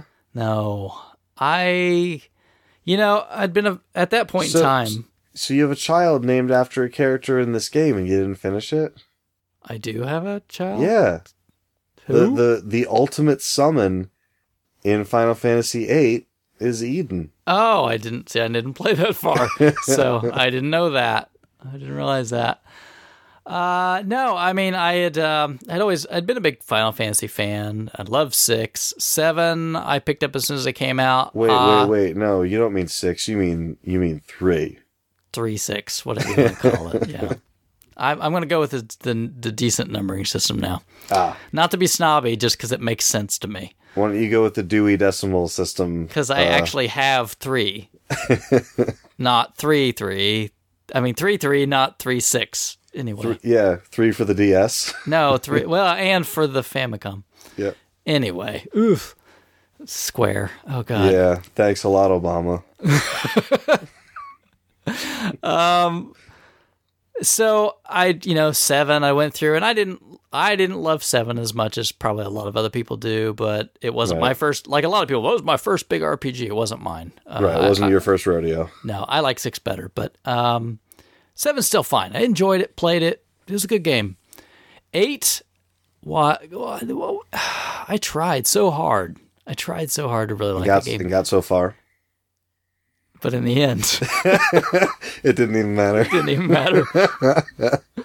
oh, I was a big defender of eight when it was, and no Really? one liked it when it came out. It was so radically different. And that's Um, the, and that's the thing. It was you know it wasn't that it was you know good, bad, or whatever. It was a hundred percent U turn from what seven was. Yeah, it's like they just went. We've had this one battle system forever. Screw it. Just screw it. Just let's see what happens if we just throw everything out the window. Yeah, and the materia system was so amazing. Yeah, and it was still turn based. Yeah, Um, so you still had fun with that. Yep. And I had to always try to wrap, and I just could never wrap my mind around the whole system because you had, you mean an eight yeah, the the eight. draw the draw system? Well, the draw system, I guess I I understood that. I learned that at some point. Okay, I can't get spells unless I suck them out of monsters somehow. Right, Makes No, right. that makes no sense. Doesn't make sense at all. Uh, but and I, and not only that, yeah, you're I don't want to use them. Don't Right. use them. So the thing is, you would think like, okay, like imagine like an ability where you can like learn a spell. Okay, now you know that spell. Yeah. But no, you are taking spells like you're taking physical numbers of spells out of enemies. yeah. Yeah, And the like that- items, basically. Right. And the thing that then bugged me about that is, okay, I can then link certain skills of Mm-hmm. my character to these spells, but the more spells you have, the stronger that link is. So you can't use them. Right. So now, not only can I not use them, but whenever I find a new spell, oh great, now I'm going to be stuck in this section for two hours getting 99 of that spell Yep. for each person. Yep, and you would spend forever in these stupid battles, just draw, draw, draw, draw. Yeah. Yeah. Oh, I actually, I this is a great example. I thought I thought I loved this game because I loved it back when it came out, back when I didn't mind grinding because I didn't have like you know a But kid and a wife and all this other stuff The grinding made on. no sense. It it didn't, and I did it, and I defended it because I don't know why. And I I recently when I got my Vita, I put this game on the Vita and I started playing it again. And as soon as I got to like this draw stuff again, I knew it was there because I remembered it. Mm-hmm. But I started doing it again, and I was like, "How did I do this for eighty hours?" You know, Yeah. like 15, 20 years ago, whatever it was. yeah, and then you had the summon system with that junctioning stuff. Yep. Well, That- yeah. You well, you junctioned your guardian forces. Oh man, and that And didn't that- make any sense to me either. and then they had an affinity like the more like the Yeah. more you use them the more they like you so the more effective they were Yeah, I just man. and then the and then the boost do you remember the boost oh, and you had to time it. You had to hit the button to time so it. So what happened was if you got the boost ability Yeah. then Dance Dance Revolution took over Final the Fantasy VIII. yeah during the summon you held like a shoulder button and then you had to press a button but then if you pr- but then like it would tell you like okay stop pressing the button and if you pressed it it would reset the boost Uh huh. So you could boost your summon up to like a max of 255. The only the only time you'd ever get it that high is with Eden because it's such a long summon. Even if you mess it up, you can still do it. Um, but yeah, there was a lot of weird things that didn't make sense about it. Um, it's it's uh uh it's it's an oddball. It's like a black sheep in the family. Um, I definitely finished it. I definitely thought it was extremely difficult because I know another thing you're not going to like about it. You want to be able to grind and then be super powerful, right? Yeah, and this game punishes you. The enemies level with you. Yeah, punishes you for grinding.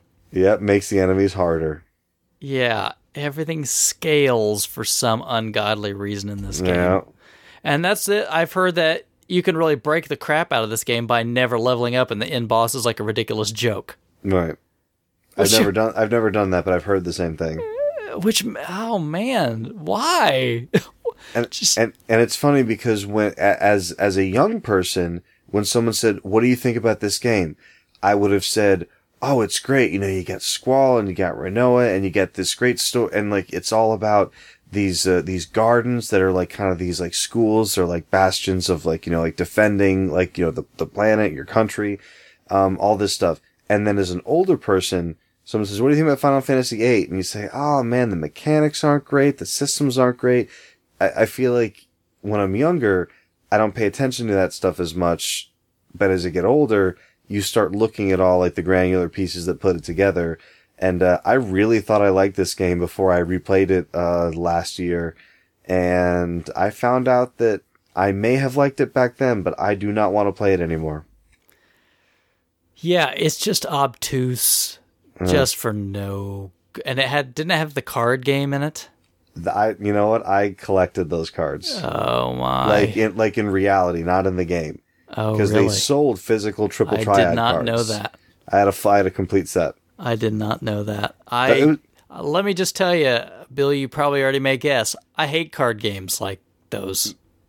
So, can can you explain the rules if you had to? No, I forgot them long ago for good reason. It's you very probably could.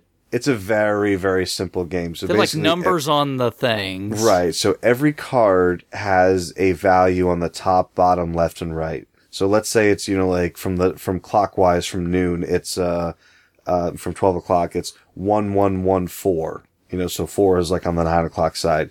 If you place that card, if anyone places a card next to that card and the number bordering your card is higher than your card, the card gets flipped over to the other player's color. Um, so basically, everyone puts down their cards until there's cards on the whole board, and there can be chain reactions. So if you like flip a card that then in turn flips other cards because now the numbers of your team's color are higher than the other team's color on another border, you flip that card too.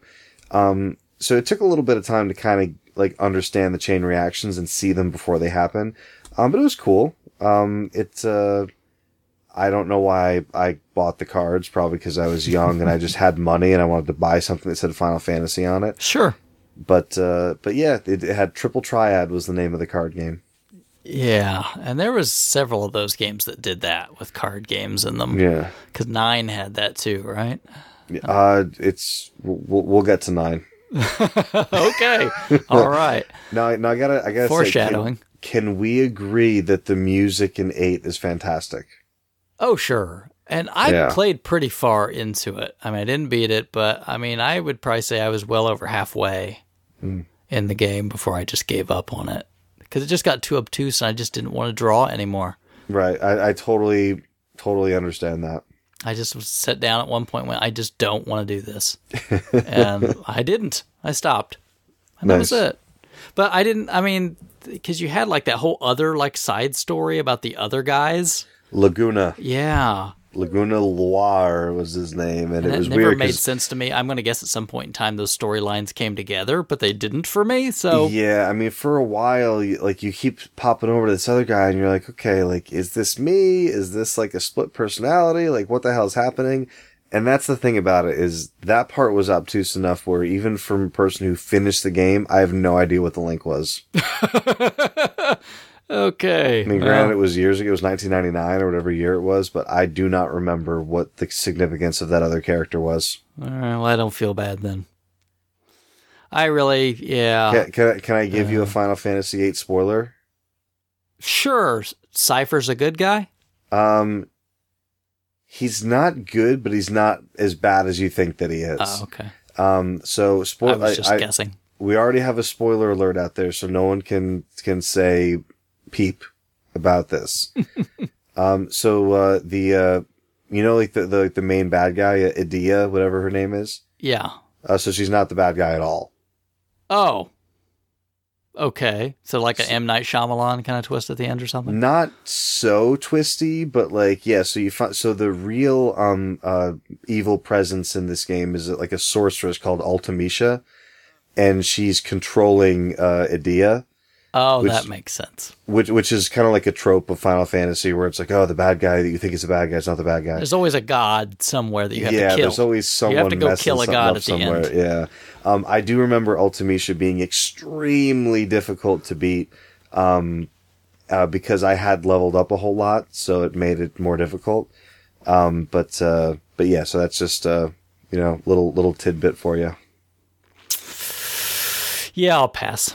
Great, great, great music though. Oh, Uh, love it. yeah, it was good music, but that's started souring me towards Final Fantasies Hmm. at that point in time. Was that the beginning of you giving up on them? That was the beginning of the fall. There was only Yeah. one other good one after that that really struck my heart, and then yeah, that's it. Which one was that? Twelve. Oh, that's right. Yeah, we've talked about. The, yeah, you're a Big Twelve fan. Mm-hmm. Nine wasn't bad. Ten, I don't like it. Sorry, Bill. That's okay. Blitzball. Nobody's nobody's perfect. is is it me again? It's you. I think you said you had an honorable mention. Yeah, I have an honorable mention. Okay, Final Fantasy IX. I, I could see that coming. So, um, Final Fantasy IX is a game that I was greatly excited to play. I'll make the, I'll make this short. Um, bought it day one, went home, started playing it right away. Like wasn't like super into it, but like whatever. I'll, I'll, I'll stay with it. Um, I played it for a while. I don't know how many hours, but I played for a while and I was like, "Uh, I don't like it. Like I, I, I just didn't like it. Like it, the game at no point would let me play it. You'd walk into a screen and then you'd see an unskippable cutscene. There Um, was a lot of story setup early Yeah. in that game. A lot. and a lot. And I was like, just let me play the freaking game. Yeah. And then you would go into a next screen and then, you know, it would take control away from you. And then people would walk on the screen and there'd be a little interaction. It was like, just let me play the game. Okay, I got to a new town. Awesome. Oh, it's the hunt. You have to participate in the hunt. No, I don't want to. I just want to talk to people, figure out some backstory. Oh, I'm hunting things. and like, so once I finally get out of that, then you're like on a ship. Okay, can I just, nope. You need to talk to, okay, just let me play the game. The Yeah. game's like, nope, I don't want to let you play it. Yeah. So I, I, I gave up on it. And then years later, I said, I'm going to beat this game. I'm not going to be put off by that. So I played, I started from the beginning, Mm-hmm. played the whole, kept playing, insert disc two, haha, I'm making progress. I kept playing. I still wasn't feeling great about it, but I was like, whatever, I'm gonna power through this. And I got to this castle and it was dark and I was starting to learn some backstory. And then when I thought I was making some progress and I, I was like, ah, I still don't really know anything. There's one screen that came up that I knew I am turning this game off and I am never turning it on again. Really? And that screen is the screen that says, please insert disc three. what? when this game said to me, please insert disc three, and I looked at those, that image on the screen, I thought to myself, I have not had fun with this game yet. And it is asking me to insert disc three. it is going off forever. So, so, So- many people are going to ride in and go, but that's just when it gets good. yeah, oh, that's just, yeah, once you hit disc 17, it really opens up. No, yeah, it's, and I know, like, I've, one of my best friends, uh, Courtney, um, who also doesn't listen to this show, um, but I'm not going to say anything bad about her. Um, it's her favorite Final Fantasy. And I know it's Krabby's favorite Krabby Final loves Fantasy. it. And I know a lot of people love it. And I know people love some of the characters in it. And it's almost like they love it, but all the complaints I have about it, they're like, yeah, that's valid, but I defend it still. It's like me defending the craziness of eight. Yeah, it's just, you know, rose colored, yeah. rose tinted Exactly. glasses. Exactly. Yeah. So, um, but yeah, that's my honorable mention. Final Fantasy IX. I know I've mentioned it before on the show, but uh, uh, I got to disc three on that joint, and it was like, nope, not happening. I can see it. I mean, I played it, um, and you know, I was older enough to kind of realize that okay, this is the series is not going always the way I want it to go anymore. So after Right. eight, I was not really jazzed about it. Period. But I went, oh, well, they were kind of going back to some of the stuff I like. Right. Uh, so it was enough for me to play through it. I don't, I don't think it's one of the best of the series or anything. It was, it was decent. It had some good parts to it, but uh, yeah, I could. You've got valid arguments. It's you know, I also think I'm one of the very few people who's still uh, cautiously optimistic about Final Fantasy. Um, as a series, Really? I think that I think they made a lot of missteps, but I'm still willing to give 15 a chance. oh man, you bless you. That's all I, I- can say. N- Not I, I, ten's my. I, I've told you this before. Ten's by far my favorite. Yeah, Um, rose tinted ele- glasses, man. 11 I didn't play. Oh no, I've played it again recently. I still Okay. play it on on my Vita. It's uh, I still enjoy the hell out of it. You're the one. I am the one. You're the guy that bought the Vita in the U.S. I did. and uh, uh, what do you call it? So I still play it. It's great. And um, you know what I did find out that I didn't like as much as I thought I did. This is for another show though. Is uh, Kingdom Hearts two? I don't dislike, Oh, but as I'm replaying it in the HD mix, remix collection, I'm like, oh wow, rose tinted. Um, but yeah, so 11 I didn't play. 12 I played 100% and I enjoyed, not as much as you, but I enjoyed it. Mm-hmm. Um, 13 I think I liked more than anyone else on the planet because no one liked it except me. oh, it's um, terrible. It's uh, terrible. Yeah, so case in point. Um, 13 2. Ooh, you actually- you played thirteen too? I played 13 2 until like the screen before the last boss and then I didn't finish it. Why? Why would you do that to yourself? Um, and then I haven't played Lightning Returns. Oh um, man, why would you do that to yourself? I don't know. It's, it's, I like, I like 13. I'm sorry. I, I- can you I tell know- me what you like about it? I can't. I can just I can just tell you that I sat down and I started playing and I just kept going and you know what I really like in 13 honestly? hmm I love the battle system. So many people tell me that, and I love I RPG love- battle systems. I don't like that one at all, I love the battle system. and I don't I- get the whole. I forget what it's called where you like uh like you you're like building up that charge. You know what I mean? Uh, I don't remember. I just and then remember the paradigms, right? Well, the paradigm is just like the way you switch, like, you know, like your job function at the time. Yeah. But like what you're trying to do is you're trying to like build up this like meter on an enemy. And once it gets like a hundred percent, Yeah, you break or something like that. yeah, it's like, a, it's like a break. And then you can launch that enemy and cause massive damage. yeah, Now, this is especially true of like armored enemies. Um, but what ends up happening is like, you're not so much, you're not micromanaging your characters anymore. Like, oh, attack, attack, fire, fire, shield, shield, do that. You're just giving them a job. You're saying, okay, I need you to be my synergy person. I need you to be the medic. I need you to be the commando. So you're really macro managing things. And it was almost like as a strategy game fan, I was like, okay, great. I don't have to tell that guy every little thing to do. Here's your role. And it wasn't done on a turn-based scale, which would have made it very slow.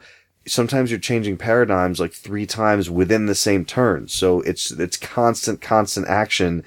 And then at the end, like, and the whole time you're fighting this meter and the guy's there. Oh, you gotta switch over to this. Oh, and you gotta heal. You gotta do this. Oh, we won the fight. Like it, like compared with like every other Final Fantasy the last like, you know, 20 years where you get into a battle, hold down X just so everyone attacks or like do the, do the spell. I was constantly shifting and always doing things. It was always interesting to me. So I loved fighting everything in this battle system. Now, see, 12 had the same idea. You don't have to be in charge of all your guys and micromanage them and tell them what to do with things. But the way they did it, I loved. Mm-hmm. Is it was a very cerebral thing. If you can come up with the right strategy, right, for your strategy build for your characters, they would execute it and you would win. Uh, this one, I'm like, oh, I just have to flip stupid buttons all the time. I'm like, I could have got a, if you would have given me a gambit system like 12, I wouldn't have to do all this stupid crap. I could just say, do this, right? And I, it just felt never, unnecessary. Yeah, I never set gambits up in 12 because they were confusing what? to me. I never did it. How did you even beat that game if you didn't use gambits? I don't know. I probably just hit attack. I mean, you could do the thing where you kind of paused it every time, but what a nightmare. I think I just like told people to attack and it, what was it like like if yeah. If if health is lower than 30, do this. Yeah, it's basically a big programming exercise. Yeah, so like I did like basic stuff like that, but like the thing is like once you once I did that, it was like okay, it just it it didn't make the battles any more interesting to me. Mm-hmm. You could get some really complex strategy with those things, and you could just totally rock some bad guys. Yeah, I mean, it was a long time ago. It was before I was really into strategy, so maybe if I uh, had a different outlook, I would have appreciated it more. But uh, yeah, I played all the way through uh, twelve. Um, I thought the ending was really solid. Yeah, um, you kill a god as always, but yeah, that's what you do, and and you become like. Also, you know what bugs me about it is uh, the main guy who you're playing as. All he's doing the whole game is whining. Vaan. He, yeah, Vaan. All he's doing is whining that he wants to be an air pirate, yeah. while being an air pirate the entire game. Yeah, I guess that during development they shifted because it should have. It was supposed to be Balthazar was supposed to be the main character, and then they right. shifted for some you know stupid reason. You know, you're flying around with two air pirates doing piratey things for seventy hours. He wants to do it by himself. I really wish that I was an air pirate. You are an air pirate. Uh, yeah. Also, also, Fran has one of the best voices of any yeah. character ever. Yeah. Yeah. I don't know. I don't know what else that girl's done, but she that voice is amazing. Yeah. That was really. Yeah. Hmm. Yeah, I would have to put final. I mean, I would have to put. I definitely stopped playing Final Fantasy 13. I won't. I won't go into why, but um, I think people know. Yeah, no, I mean it's it's it's it's very polarizing. With I think most people falling on the side of like this game is stupid and it's a hallway and the battle system's no good. Um, I just happen to be on the other side of that uh, argument. No, I get it. But, you know, d- different different things for different folks. Sure. Um, I guess I would throw a quick honorable mention in. I just want to, you know, cast uh, uh, some daggers at Miracle Warriors for the Sega Master System. I used to play this thing because um, we had a store, a rental store when I was younger that rented Sega games as well as Nintendo games. I mean, most places just Nintendo was it because no, mm. who mm-hmm. had a Sega? Right. Um, like, uh, no, you're right. I didn't know the Master System was a thing. Yeah. Until I saw a whole bunch of these games in a girl that I went to school with who I ended up like dating for a while, but I saw them in her basement. I'm like, what are these? It's like, oh, this is the Sega Master System. Like, what the hell is that? yeah. See, well, I had a friend that had this. He was the Sega kid. Sure. Um, There's and, one in every town. Right. And um, later, when I got a Genesis, I bought the Power Base converter so I could go play these games. Mm-hmm. But I played Miracle Warriors, and this game is freaking hard and doesn't tell you anything. and you have to try to map this thing out because the game came with a map, but of course, when you're renting it, Right. you don't get any of that stuff uh, in the box. So I'd always get really far, but then of course you always have to take it back. And then what is Yeah. somebody else going to do to your save game? Oh, they're gonna delete that Of guy course they are. right away. And so you go back and you rent it next weekend, like please, maybe it'll still no, No. and it's not there. And then you're like, well, I've rented it for the weekend, so what do I do? You try playing it again. Yeah. Oh, but yeah, I just I'd almost spend forever on it. Dang it, Miracle Warriors. Put it on your Retron. You can save the state. Uh, maybe I could put in some cheat codes just to blast through it real quick, just to say done. Or you just watch it on Twitch, then say you finished it. Yeah, something like that. Oh man, freaking Miracle Warriors. I, I would imagine that there's not a whole lot of Miracle Warriors uh, uh, Twitch broadcasts. No, you know what I found out though? What? There's a version of Miracle Warriors for the Famicom. Didn't come out over here. Wow. Maybe someday. No, I won't. No. not gonna, not gonna happen. Does that wrap it up, Bill? No, it's okay. Uh, yeah, no, I think that just about will do it. It's uh, it's been a uh, it's been a fun journey. Had some good questions. Had some uh, mostly bad games that we stopped playing, and then some good ones. Yeah, just uh, definitely different reasons. So I'll be curious to hear from our listeners. Let us know uh, what games you just got derailed on or why you stopped them, uh, good, bad, or otherwise. Um, I'm sure there's probably plenty of bad stories, but maybe tell us about some ones that you halfway liked and why you stopped. Uh, but just be sure to chime in, let us know.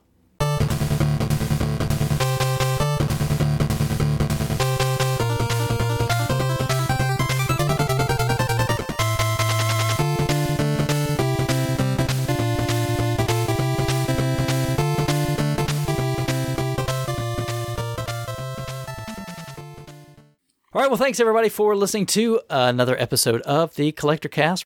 Bill, thanks for being uh, taking the time to be with us. Absolutely. Or me, I guess I should say. Krabby's not here. Well, us. I mean, there's other people listening eventually, I guess. So Well- you and me for now, and then us in the future. There we go. Um, real quick reminders, right? You can find us uh, all of those local places: YouTube, um, iTunes, Stitcher, Podomatic, social media, Collector Cast. You know where to find us. Make sure you talk to us. Just to remind people as well, if they're feeling frisky, if they got a few bucks, Bill, what can what could they do if they had a few dollars laying around they didn't want? Well, I think you're trying to lead me in one direction. I'm going to go another direction with that. If you had a couple extra bucks and some travel time in uh, October of this year, Well, yeah. you could you could send those dollars uh, to the Retro World Expo for in exchange for a badge, and then you could come and see us. You could live. Yep. In Live person. from New York, Saturday night. Um, so retroworldexpo.com. Um, the expo is uh, Wallingford, uh, Connecticut at the Oakdale Theater, October 3rd. Um, all day. It's a one day uh, extravaganza. Um, Chris and uh, myself will definitely be there, as well as a handful of uh, prominent RF Gen members like Single Banana. Uh, Fleech is going to be there. Isret's going to be there. And hopefully we'll have more. Uh, Rusty Man uh, is going to be there. Um, so we'll have uh, more to announce soon, we hope. But that's one thing you could do with all those dollars that you've been earning. That would be pretty good. We would really like to see you. Yes, we would like to say hello, and then you, uh, someone can help me convince Chris to play a tabletop game that doesn't require electricity. I will tell you what. If if somehow Krabby makes it, I will sit down and play. How's Uh, that? crossing crossing fingers. How about that? Um, what if you had so much money that you even had more than that? What if you had leftover money after purchasing the extremely affordable badges for the Retro World Expo? Um, you could just say, "Hey, Bill and Chris and Krabby, here's a couple of dollars to show my appreciation for you guys sitting up till four in the morning." Uh, Almost. yeah, to uh, make my month uh, all that much better. Yeah, you could uh, go to collectorcast.com and click on that PayPal donate button, right? why don't you just donate? And I'm telling you, it's not like we're just taking that money and like buying games with it or anything. We It don't get that much money. yeah, it, it it it pays some of the bills, not all of the bills. Yeah, we just want uh, hosting. That's uh, if we Yeah. can. Yeah. you want you want old episodes, that's what you got to do. Yeah, which I've been putting a few on there, and I'll be putting a few more up. So that's where your money went last time. This is where it'll go again if you help us out. Keep those old shows up uh, so you can download Nice. and listen to them. Maybe we could release uh like seasons like on discs. Just- Sure. Just, s- sell the old seasons of the collector cast. right, yeah. Maybe I'll do that. Yeah. Because I know everyone wants discs these days. Ooh, maybe we can do what's uh I there's a, a fantastic musical act uh, called uh, Paul and Storm. Um they're at uh, they do a lot of festivals. They're at PAX this year, but they I I I met them for, you know, the third or fourth time and I purchased their new album and they it was on a card. I think the company's called Drop Cards. Um, so basically, like they host like the files and they mail you like all these physical cards that you can send people, and it just has like a code that you scratch off to go to this site. So we could do some. Uh, I mean, it wouldn't be like necessarily a CD, but we could do a cool little download card. Maybe maybe sign them, and uh, everyone would be into it. We'd make a billion tapes. dollars. That's what yeah. cassette tapes. We're gonna put Need the collector cast on cassette. Need that Betamax. But seriously, uh, we would appreciate that. We've got to start building the fund back up for the next renewal that will come up Yeah. early next year. So we drain, Hmm. I drained the tank dry to to pay for the recent subscription. So yeah, give us some money. appreciate it. Um, well, thanks everybody for taking the time to listen. We appreciate it, and we'll talk to you next time. All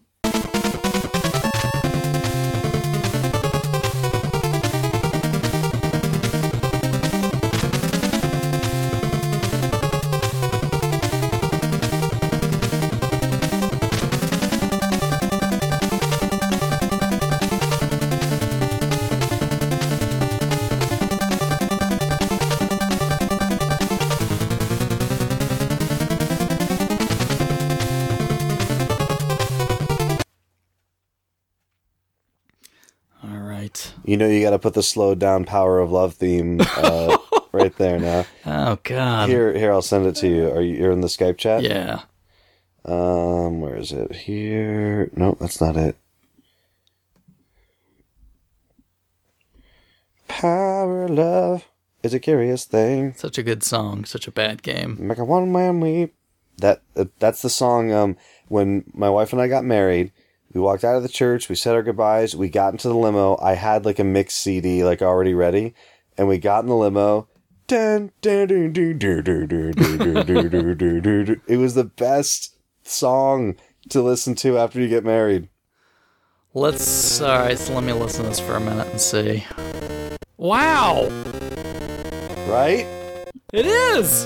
Yep. So they must have just screwed up the programming and sped it up too fast. I, like I bet they I bet they spent like I bet the game was too slow and too easy, and they were like, we just have to speed it up because the whole game feels too fast. Yeah. So they got it right, but they screwed it up. Yep. That is so weird. Why would you do that on purpose? I know, right? And then and then when it gets to the next part, it's like we're like the where is it the like the pre-chorus or no the bridge. Yeah. Like when it switches, it's got that too. Yeah. Yeah, that's crazy. I know, right? That's crazy. Someone needs to patch that and Yeah. fix the Someone game and put the just ROM out. replace the music with just the regular speed music. Yeah, just fix the speed of the music, and that would already make the game like ten times better.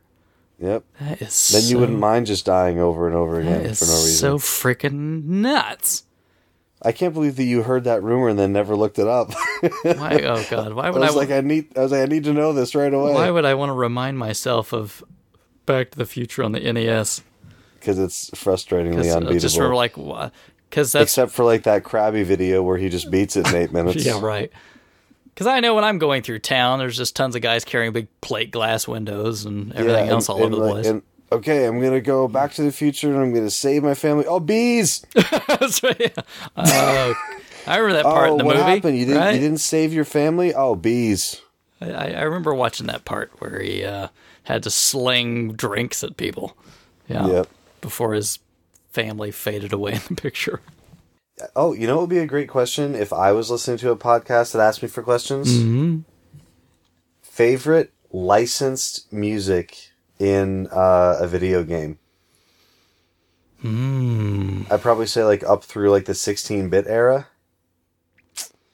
Probably like what Earthbound had a lot, right?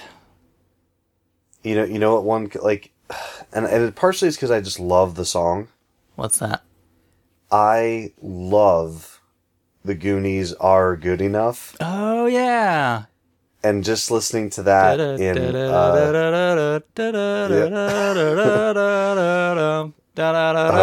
uh, yeah. it's great. Mm-hmm. Like like I love the game up. It's like Yeah. It's a good tune. Oh, that's great. It's a good tune. How How did Konami get that licensed from Cyndi Lauper to put that in the song? Yeah, yeah. I don't know. It must have been like in the fine print with the movie. Yeah, because these days nothing like that would happen, right? No, not at all. There's just no way. I'm kind of amazed that uh, like Rock Band ended up getting as much as they did. Yeah, they haven't put any more word about that, have they? I bet mean, E3, they- you think? Yeah, they, E3? they announced the game, and I went to a panel at PAX East where they Oh. talked about it, and, and they were like, uh, and they were like, yeah, like we're we'll ha- we wanted to announce at this show because it's in our backyard and blah blah blah. But they said, yeah, we're gonna say a whole lot more at E3. I'm ready as long as I can use my same instruments.